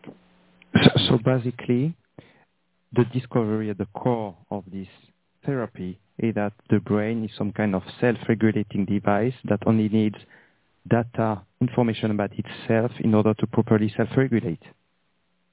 Well, the brain is a coincidence detector, and it, and it, and it very much notices things that uh, that happen to correspond to whatever it happens to be doing. So, the brain will take that information, and it will and it, it does things that definitely make measurable changes in people. Um, and Obviously, we're all gonna we're have to doing try is using it. the brain's own electrical signals and uh, reflecting aspects of those because we, we select certain aspects of those electrical signals and we reflect those aspects back on itself and the brain takes that information and, and does what it does with it. And we're in the process uh, always of trying to better understand what it is the brain is actually doing with that information but clearly it's doing something that makes a big well, difference. since we're since we're we're about to the end of this particular time. I think we ought to talk about the Ice Age diet because I yeah. we kind of advertised. yeah, it's we sort were of funny. We we digress a bit. Yeah. But I yes. uh, I got so It's a fascinated by this this topic that I just you know I really had to know. But I obviously I'm going to have to try it myself, see how it works. Uh, can you pack your equipment up and fly to France tomorrow? oh, sure, no problem. country. yeah, yeah, we're you know we're in the south of France. You know, nice chateau, great vacation Lovely. time. I'll take that. So, so if yeah, you, I might if actually it'll be there fit- next year, but that's a whole other that's a whole yeah? other subject. Yeah, Yeah, so if it'll fit in your suitcase, you know, that's that's cool. Yeah. Um, maybe the most important sentence in your book is this uh, quote from uh, this anthropologist Boyd Eaton. 99.99% of our genes were formed before the development of agriculture. And this developmental perspective is the is one tenet of um, your analysis of human diet. Yeah, yeah. The, clearly, we have to look at how we evolved in order to understand uh, what kinds of things are likeliest to support our our our best interests, our, our health and, and well-being, our nutritional requirements. I see that as an essential starting place, and it's clear that um, that agriculture was really not our friend when it came to to the effects that it had upon our health, upon even our our uh, brain size. We've lost more than 10% of our brain volume since adopting Right. an agricultural diet. Um, there's so many things that uh, that have served to kind of diminish the robustness of the human genome since the agricultural revolution that it's not even funny. But of course, once we hit the industrial revolution a couple hundred years ago, that really started to accelerate things in a way that um, that compromise um, everything about us. And I think with with each uh, with each change to our environment and to our food supply that we're not capable of adapting to, by the way, because it takes much too long genetically to adapt to major changes. And these changes now, especially with respect to our food supply, are like a moving target. Um, you know, every day they're creating a newfangled food or food-like substance. Every day they're hybridizing wheat, for instance, and creating 5% new proteins from every hybridization that we have no way of being adapted to. Or they are genetically modifying something to create, you know, the sort of island of Dr. Moreau effect in our food supply that we have no Oh, yeah. possible way of adapting to. And as time goes on, um, we're increasingly compromised by this. I think we're actually more vulnerable today and in a much harsher environment, if you will, than uh, than our you know our hominid ancestors that emerged into human form as we know it 200,000 years ago um, were experiencing. Even I would take the throes of the most nasty, cold, uh, bitter, and harsh ice age to the sociopathic ideations of companies like Monsanto any day of the week. Um, and uh, it's it's it's a world in which we are left with precious little, if any, room for error anymore in terms of what we have to do in order to maintain some modicum of actual health. And Yeah, I I'm think not, I'm that not even we're- sure that optimal health is possible anymore, but I, I yeah, do because think I don't think uh, I don't think that we evolved in an environment that was quite as toxic as this one, and we have these wonderful exactly. detox systems in our body that right. evolved to deal with toxicity as it was then, not as it is Right. now. So now, you know, if you have a you know, your liver is functioning well and you're eating plenty of fat and you keep that uh, uh, that liver working on the fat because that's one of the things that helps to detox it. I think that uh, we have to help the liver a lot because otherwise we can't survive in this environment. I got news for you. I mean, everything needs help. I mean, every single organ and system of, Oh, of yeah. ours is in need of some support. And yes, detoxification is a really important piece, uh, but also providing the nutrients that we need in order to operate all the various systems. And unfortunately, right. you know, our soils now are just so severely depleted. Even our organic soils are so severely depleted that we have a fraction of the nutrients now, even in organic produce, than um, or or meat for that matter, than than our ancestors might have had, you know, um, even 100 years ago. I want to um, pose it, a little question. Uh, you may not know, but my particular subject is history. And uh, one of the things that I noticed just off to the side is because I have to read a lot of archaeological studies, you know, to try to make a critical analysis of a historical uh, narrative. Mm-hmm. And uh, quite often the archaeological studies, you know, identify a group of people as hunter-gatherers or as agriculturalists by virtue of whether or not they have rotten teeth. And right. if I've read it once, I've read it 10,000 times. Well, these were hunter-gatherers because they had perfect teeth and they had no bone diseases, you know, and there's and they were robust in size. But right. one thing that I noticed, uh, because right now I'm working on a um, a history of that goes through our recorded period, where we have some narratives, some actual uh, rec- records of things that happened.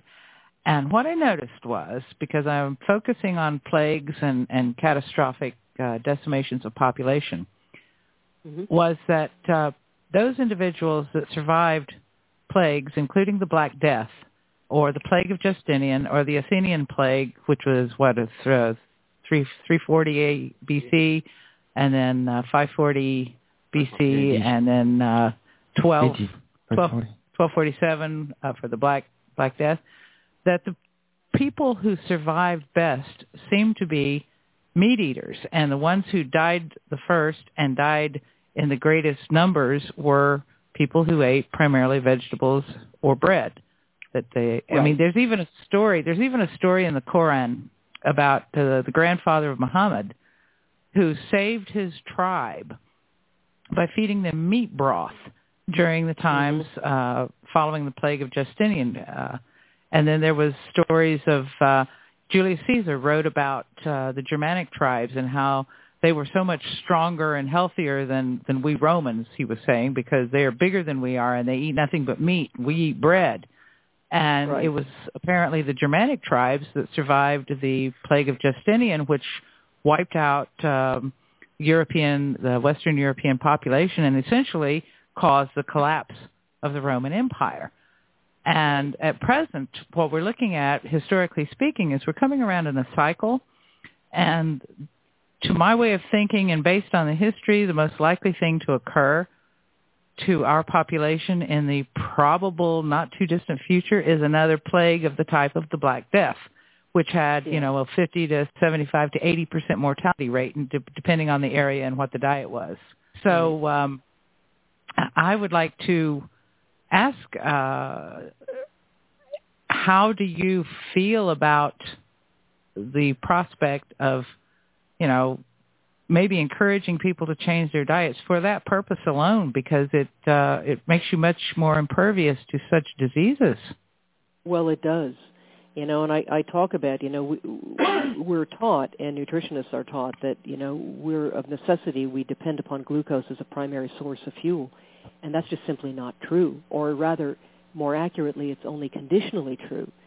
This is only true if you have metabolically adapted yourself to a dependence on sugar as your primary source of fuel, which is a terribly um, uh, vulnerable kind of fuel to be dependent upon. Um, it's it's extremely volatile, extremely unreliable. It burns hot and it burns quickly, and and it crashes. And you're having to take constantly in um, uh, new sources of glucose in order for uh, or new you know some new substrate in order to keep that blood sugar level going. And of course, the body is obsessed with maintaining the, the lowest level of blood sugar necessary at any given time. Um, uh, and so, you know, your body will tend to burn it off quickly.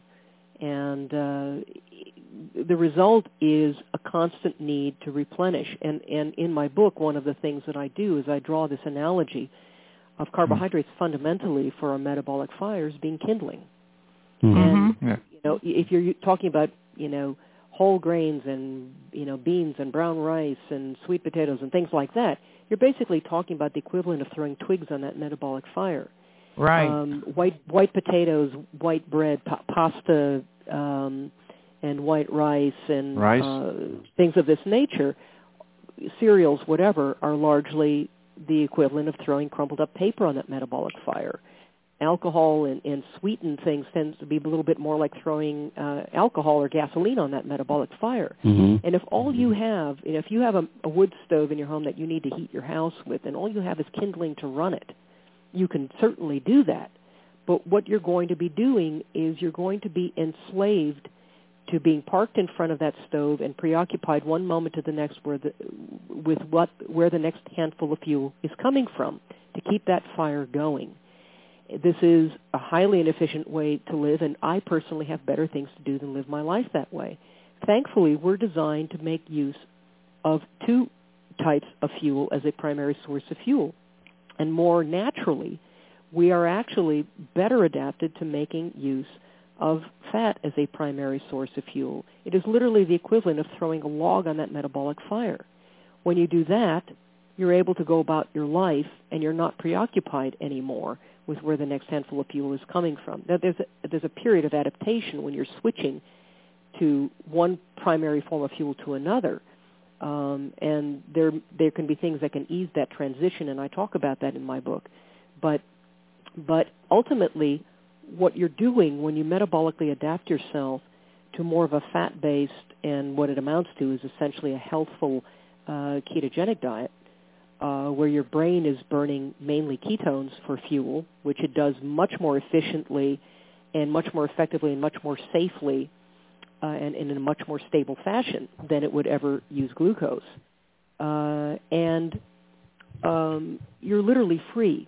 It's liberating. Now, if we want to go conspiracy theorist for a moment, I, I can think of almost no multinational corporation in the world that would not be heavily invested in every man, woman, and child on this planet being dependent on carbohydrates as a primary source of fuel. It is Of course. easy to produce. it is highly profitable. You get about a 5,000% profit from a box of cereal, and it's a type of diet that keeps people perpetually hungry. It also makes us much more vulnerable to, uh, oh God, any number of disease processes. Virtually everything associated with the diseases of Western civilization can be traced to when we switched from a 90% animal food-based diet to, an, to a 90% plant-based diet. And I, I'm not saying that plant-based foods, especially fibrous vegetables and greens, aren't important to us. I actually think they're more important to us now than they ever used to be by virtue of all the phytonutrients and all of the uh, antioxidants that they provide us with to kind of deal with the toxic, toxic load this world seems to dump on us every day. But in terms of sugar and starch, um, you know, we, we've come to a place now uh, where we used to depend on one to two hundred species of animal uh, types of foods for our subsistence, and that, and meat and fat were making up roughly 90% of the human diet for most of our evolutionary history. And uh, I can back up what I'm saying by the research of people like Dr. Michael Richards from the uh, Max Planck um, uh, Institute for Evolutionary Anthropology in Leipzig, Germany, who's doing what is called um, isotopic, stable isotopic analysis of bone collagen and studying ancient human remains from all time periods of our evolutionary history to find out exactly what we were eating. And what he's found is that not only were we high-level carnivores through every period of history they've been able to examine remains from, but we were higher level carnivores than even bears, wolves, or foxes or other carnivores of the time. And I think the reason for that is that we, for a good part of our evolutionary history, uh, were hunting megafauna, uh, Uh-huh. these enormous animals that um, that bear, bears, wolves, and foxes didn't have the technology to bring down, but we had the cleverness to be able to do that.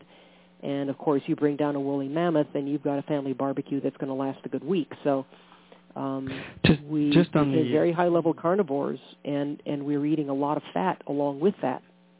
Mm-hmm. And megafauna were really, really rich in fat. Yeah. On on the vegetable topic, um, I mean, to what extent do you think they're actually the, the, the pros outweigh the cons of vegetables? Because vegetables are associated with, um, you know, insoluble fibers or are associated with, um, you know, gut irritation and inflammation. So, I mean, is there really anything that valuable in vegetables that can't be obtained from meat and fat?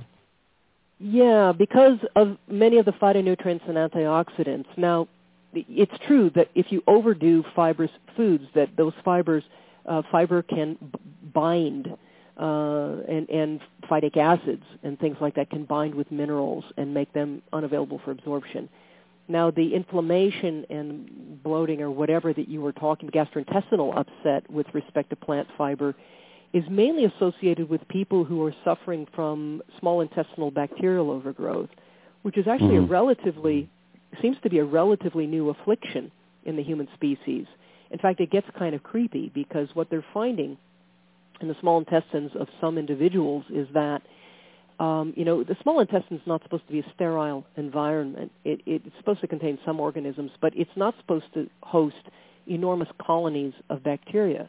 And what they're finding increasingly are these rod-shaped gram-negative bacteria that are clustering around the villi and microvilli of our of our small intestine, absorbing our nutrients so we so we can't.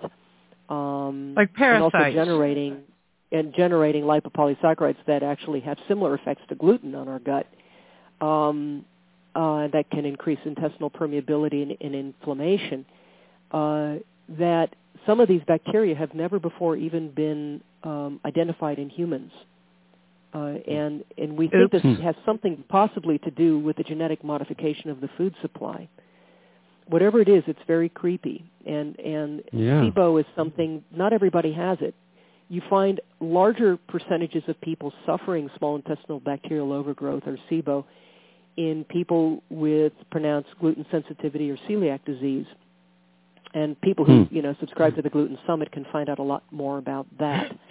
Um, but um, it's it's it's showing up ever increasingly, and people who don't tolerate.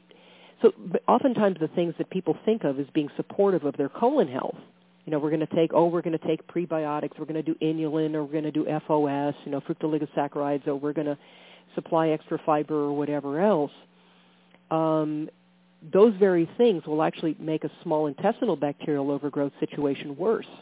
Mm-hmm. So it's important to identify that condition, and uh, and then you know there are ways of treating it and there are precious few people in the world who are actually expert in that particular type of condition. In fact, the research only goes back maybe five years now, so mm-hmm. it's, it's that new. Um, I have a colleague named uh, Allison, Dr. Allison Siebecker, who actually she's a naturopath, but she's one of the most comprehensive experts on this particular topic. She's one of the rare naturopaths that has chosen to become highly specialized in a particular niche, which is this particular issue. Her website is siboinfo.com, and she has ways of she has articles and information, but also ways of people kind of self-screening for whether or not they may have that condition, and it's something to look at. Um, but otherwise, I think plant-based foods may have more importance. Now, if you have somebody with that particular condition, they may not be able to tolerate uh, raw vegetables. They may have to really cook those vegetables thoroughly in order to be able to digest them or make use of them without them causing discomfort. Uh, juicing those vegetables, as long as you're not adding sweet stuff to it, may also be a way of getting concentrated phytonutrients and antioxidants in without the damaging or irritating fibers associated with them. So that mm. is another possible way of doing things. Um, I think to our ancient ancestors, I think those foods were far less likely to have been that important. But mm-hmm. as time goes on, I think the the greater variety of antioxidants and phytonutrients we can put into ourselves, probably the better, given the toxic environment that we now live in. I'm not saying lectins? that we should start being vegetarians, but I'm saying that I probably eat more vegetables than most vegetarians do but I also, you know, get my primary caloric intake comes from meat and especially fat. What, what about lectins? Lectins are a real concern, and those are primarily associated with things like grains and legumes. You find them mostly in those kinds of foods. Um, I, I worry, you know, less about some of the goitrogens and things you'd find in, say, cruc- cruciferous vegetables and things like that, because those really don't have that much of an impact, honestly. I, I think that that's kind of an overblown concern. But it's, it is a legitimate concern coming from something like soy, where those effects can be extremely pronounced. What about carbohydrates? effects. Carbohydrates Right. in vegetable. Uh, well, if, you're you- talking about like broccoli or asparagus or whatever, it's it's virtually negligible uh, in terms of sugar and starch content. I mean, all vegetables are carbohydrates. You know, green leafy vegetables are carbohydrates. However, Mhm. when you're talking about the sugar and starch content, particularly sugar and starch content that's utilizable by us or that might generate an insulin response, it's almost negligible. So, so I we could add that a lot more vegetables to our diet, Yes. uh, especially if we juiced them or cooked them thoroughly and Right. make I- sure to if you're keep prone to irritation, you know, uh, in your gut by eating, you know, I say that vegetables are, you know, there there are pluses and minuses to eating them raw versus eating them cooked. Obviously, there are anti-nutrients in raw in some raw vegetables that can be neutralized by cooking, but there are also enzymes, beneficial enzymes and nutrients that may also be damaged by cooking them. So there are pluses and minuses. I say eat some raw, eat some cooked, ferment your vegetables, culture them. You know, make your own Mhm. sauerkraut and, you know, things like that. And you'll end up with Uh-huh. actually more nutrients than you had from the original uh, fresh picked vegetable if you do it right. And you'll end up with a, quite a few beneficial uh, bacteria as well, and, which we can always use, you know, uh, well, we do make our own help when it comes to repopulating our internal natural wildlife. Mm.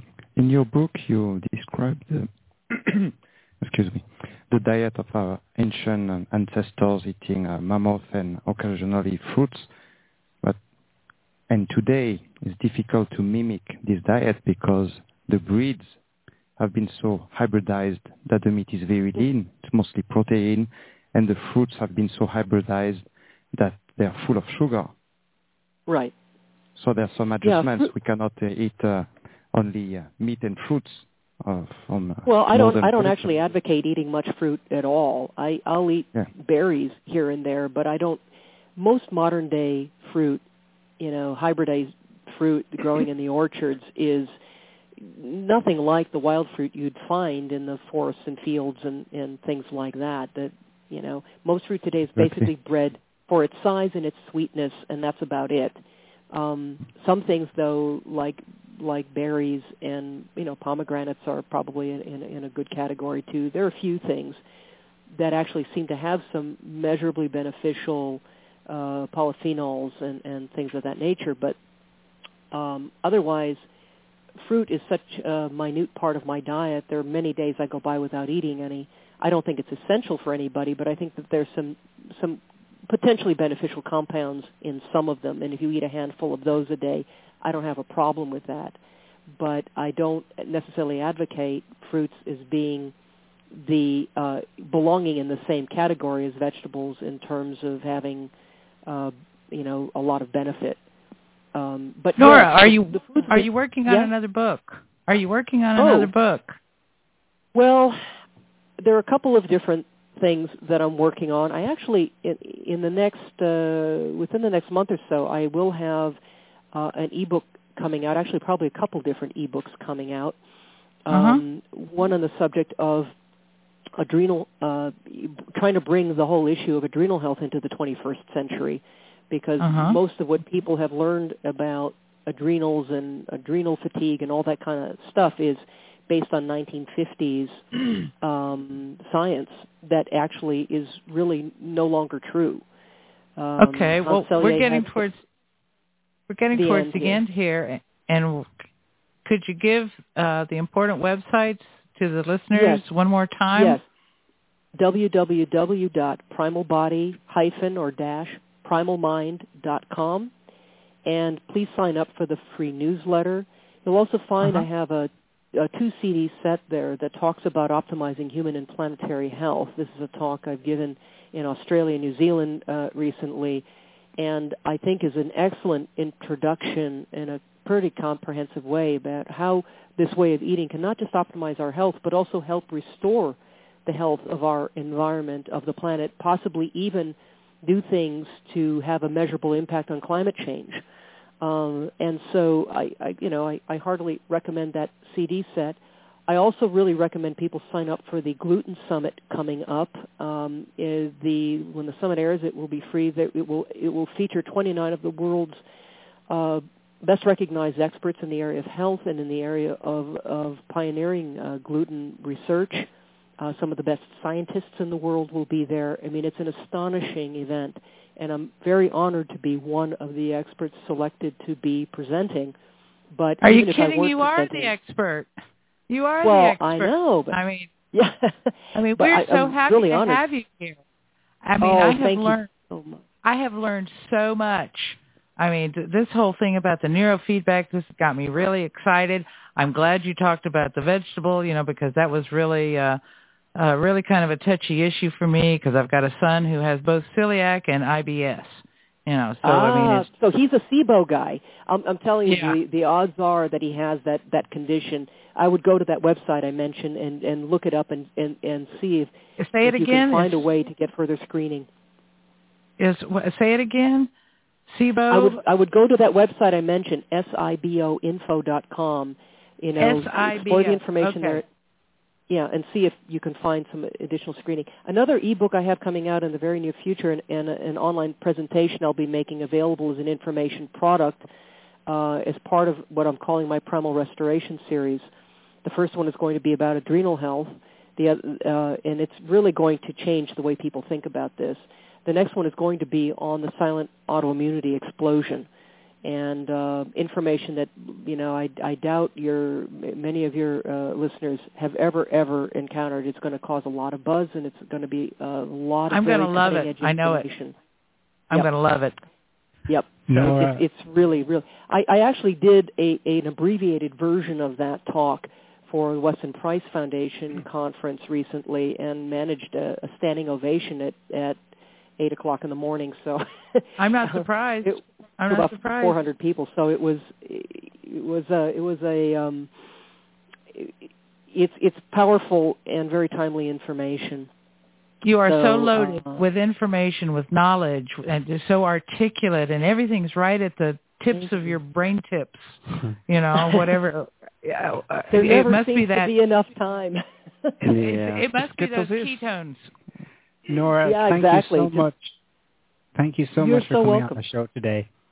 And thank you for your efforts in educate, educating people on the paleo diet and on And feedback. neurofeedback. Very interesting. We're your fans.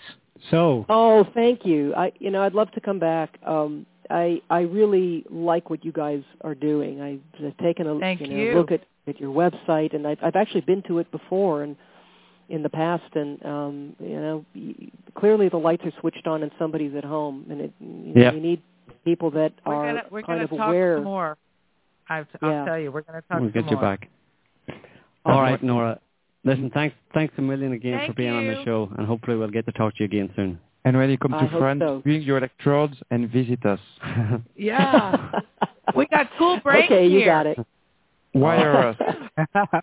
All right. Sounds Thanks, like a Nora. deal. bye bye. Thank you. Bye. Yeah, Good bye-bye. night.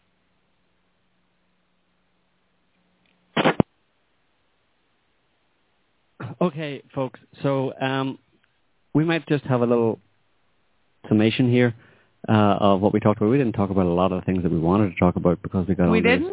Didn't. Well, we talked about such cool things. I know, but it, wa- it wasn't. We weren't necessarily on topic, if you know what I mean, in the sense that we started off and we used more than half the show on the neurofeedback thing. So, But I that's think good. I think our listeners are going to be very happy because this is fascinating stuff, and I know right offhand ten people, just personally, who are going to go out and try this, including me. And Yeah. the, the guidelines of the book are finally quite simple. You eat as much fat, animal fat, as you want. You limit protein intake to 50 grams a day, and you reduce carbs to zero or maximum five, five grams a day, and then you're going to live a wonderful life. Yeah, it and is for- and for- this simple. And, It forget- a fountain of youth. and forget about global warming. or Yeah, because we are or- going into an ice age. Forget about trying to change, you know, do something to help the planet in terms of climate change. That's all a bunch of nonsense. Well, uh, I think uh, Nora acknowledged that she she writes in a book, Ice Age occurred every 11,500 years, Mm. and the last Ice Age ended 11,500 years. So you do the math, Yeah. and uh, the perspective she sees She knows are it's similar coming. to ours. Yeah, uh, people. It, it depends on the. We, oh, sorry, I'm just responding to a question from Jordy on the uh, chat room here. 50 grams of protein a day. It depends on the person. Hmm Get it what worked right for you, type of Yeah. thing. But I, Exactly. I, when it comes to vegetables, I suspect in Nora's case, she's eating a lot more vegetables than some people might because she's extremely active. maybe. I didn't get to ask her about that because she What- says in her book that it depends on your exercise regime. We have we have we have sorry we have a call here, and I'm just going ahead go ahead go ahead and take it uh, because I don't want to leave anybody hanging. Hi, caller. What's your name? Where are you calling from? Hi, Joe. Uh, this is Clay. I'm from Indiana. Hey, Clay. Welcome. Welcome to the show. So Nora's gone, so I hope you have a question for Yeah. us instead. Yeah, that's cool. Um, yeah, I just wanted to say I work in healthcare. I'm a Uh-huh. uh, nurse, and uh, it's just it's such a um, disparity to see uh, the way that um, the food pyramid is uh, just pushed onto everybody, specifically the diabetic folks. Um, Uh-huh. Yeah. you know, somebody's diabetic, and so we give them a carb-controlled diet, but we're still I know. giving them a starch, a bread, and a vegetable at every meal. Uh-huh. And then we wonder why we have to load them up with copious amounts of insulin. Yeah. Um, it's it, it's out- Crazy. it's outrageous, really, when you think about it. That that is what's come to, where you're going to your health professionals or whoever, and they are actually giving you the worst They're thing poisoning. for your condition. Given you, right, you, and we're, they're giving we're you the taught that in school, and uh, and then we're supposed to relay that to our patients. And you know, of course, the majority of us are uh, very unaware that what we're uh, teaching our patients is ultimately what's going to kill them. Uh-huh. Um, Yeah. Instead of actually uh, uh, promoting something where you know, like like uh, a more um, rounded animal fat diet that Uh-huh. would keep their sugar at a more level base. Um, more than likely, if you give a type 2 diabetic uh, a high-fat diet, they won't Mhm. need any orals and they won't need any insulin injection as well. Mhm. It's uh, it's just crazy. But of course, me, you know, I cannot be, I can't really suggest that.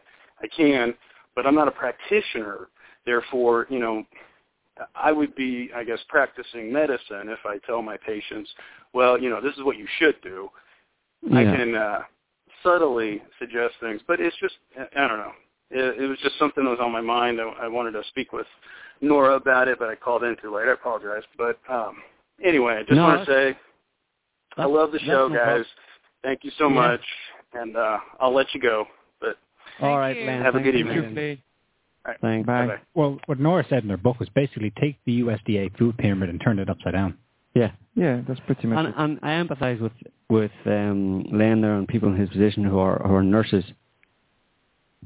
His name was Clay, I think. Oh, Clay. sorry, Clay. Clay. Sorry, sorry, Clay. I, I empathise with you and with other people. There are other people I know who are listening who are in the same kind of uh, profession, and it's very difficult to be aware of this information and then have to go out there and see what's going on. It can be very disheartening uh, to to go and do a day's work and realise that you're actually feeding the system that is actually killing people. You know. Interestingly, nurses uh, seem to be more on top of what is good for people than the doctors Yeah, because absolutely. they work hands-on with Mhm. with the patients, and the doctors just see them for a few minutes, uh, consult their uh, physician's desk manual, and give them a prescription and go away. You know, and doctors are taught nothing about nutrition. hmm Yeah, I would just say to uh, people like Clay that you know do what you can, where you, where you can, and Yeah, he- you may he- have a little a little effect. You know. Yeah, you can refer people to, to Nora's book, for example. I mean, Nora herself, uh, she has a cautionary note at the beginning of the book. She's not actually in a position. She's not a, a, a Mhm. licensed doctor. She's not in a position to give specific dietary advice. But that's not going to stop her bringing all the research together and just saying, here are the facts. hmm You know? One of the other horrible things in, in line with that, uh, what Clay was saying about diabetics, you know, you're diabetic and your doctor tells you to, or, or the, Mm. the system tells you to eat carbs and stuff, which is the worst thing for, for diabetic and it's just going to make it worse, uh, is, I mean, most people, it's, it's fairly well established uh, scientifically that sugar tends to feed bacteria and even viruses And cancer. And cancer sugar does that. And if you go to your doctor, if you've got a flu, you feel a flu coming on, or, or in the middle of a flu or a cold or something like that, go to your doctor or go to the pharmacy, and they will. Well, w- one of the things they've done for many years is say eat some oranges, you know, because of the vitamin C. But it's loaded with essentially glucose, which will feed that Fructose. uh, or fructose, was turned yeah.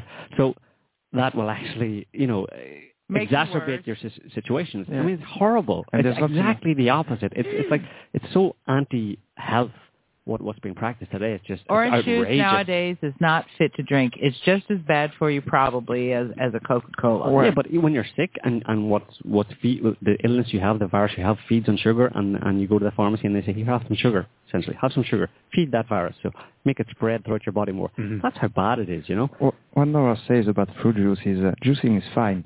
You juice a fruit, you throw away the juice, which is water and sugar, Sugar. And eat the skin. and you and you eat the rest because that's where minerals and nutrients are. Get rid of the juice and eat the pulp. Yeah, and about di- diabetes, uh, an important point Nora stressed out in her book is that you need a carb restriction, drastic, almost zero carb, but also limit proteins to 0.8 grams per, Per- body weight per kilo. ideal body weight. Kilo. One Yeah. gram per kilo. Because remember, a lot of people think in pounds, and a pound is uh, a kilo is Is 2.2. 2.2 pounds. Right. Yeah. And uh, other, because otherwise, excess protein beyond uh, 0.8 grams per kilos of body weight is transformed into sugar. Yeah. So carb restriction is not enough. Now, our caller Clay brought up the extreme form of uh, what happens when your, your insulin goes haywire, Mhm. diabetes. Mhm. Nora explains in her book that this the there's a much wider problem, basically all affecting all of us, in the same way that there's this celiac disease Mhm. that's actually the so-called iceberg, i.e., everyone is sensitive Sensitive to gluten. to gluten. The same goes for uh, Yeah. Insulin the levels of your resistance. insulin Mhm. and they, they have a, they have a name for this now. Well, it's not even a name. It's just syndrome X. Mhm. Basically, everything goes into there.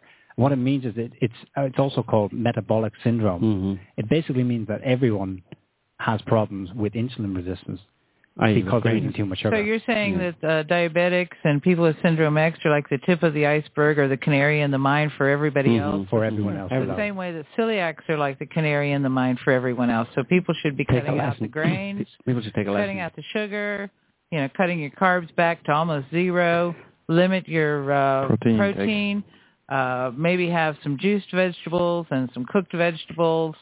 And when we Uh, talk about fat, we talk about animal fat. Avoid Yeah. absolutely vegetable fat, hydrogenated fat, and trans fat. Just think which about your never evil. eat margarine. Just think about the term vegetable and fat. When you look at a vegetable, does it look like it's got some fat in it? It's water. No. But you just- are what you eat. Do just you a- want to be a broccoli? just to end on some on a, on a conspiratorial note, um, I find it strange and almost beyond coincidence that okay, we can allow for the multinational corporations chasing profit, and they will push all of these foods on us, cereals and grains that make us hungry and give us diabetes and make us ill, because it's cheap for them. But when you look at the whole system, surely the odds are that somewhere along the line there they would have hit on one thing that was also cheap, that was good for us. How can it be that literally everything that is in that food pyramid or in what is on the shelves in the supermarket is bad? It's not only just bad for people, it, it's killing the It's entire poison. human race. It's po- how can that be? Not How- only how- what, that, what not are the odds that it would be everything? not only that, but when you eat that food, then you end up giving all your money to the pharmaceutical companies for the pills that they prescribe Yeah. for all the conditions that you develop from eating this horrible poisonous diet. So they get you, not only are they making money off of giving you cheap crap as food, but then they're making money off of, you know, medicating you because you have become ill from eating their cheap crap. So you're saying there's a conspiracy to make people ill? I'm saying there's uh, conspiracy, yeah. to make people ill. Yeah, I think And they it's, know it. Yeah, I think it's like kind of like genocide. And the dumbing down of the population, Nora writes in her book, and she misquoted herself actually during the show. She writes, as much as 10% of human brain size has been lost in just the last century alone. And during the show, she said, since the beginning of uh, agriculture. So there is a dumbing Well- down of population to make people Well, let me Slaves. let me let me correct this just a little bit. She made the remark that we'd lost a, a lot of our brain size since the, at the beginning of agriculture, and this is true archaeologically.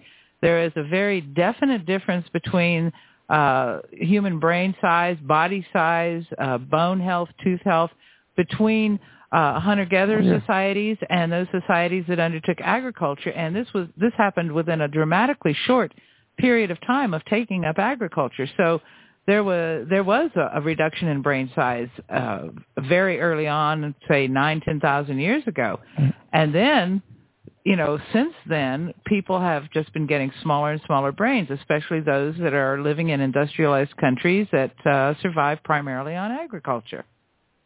It's Well- a conspiracy. There you have it, folks. It's a conspiracy. You heard it here first. Well, maybe not. Anyway, we're going to end there. We hope you enjoyed the show. Uh, thanks to our callers and our chatters who have been chatting furiously and having all sorts of fun in the chat room. And anybody who isn't on the chat room should get on there for every show because it's just so much fun. Um, we'll be back next week with another show of some description. We haven't figured it out yet, but we will be here. So until then, have a good one. Thanks for listening. good and night See you next week. and good luck. Bye. Eat more bacon. And eat more bacon.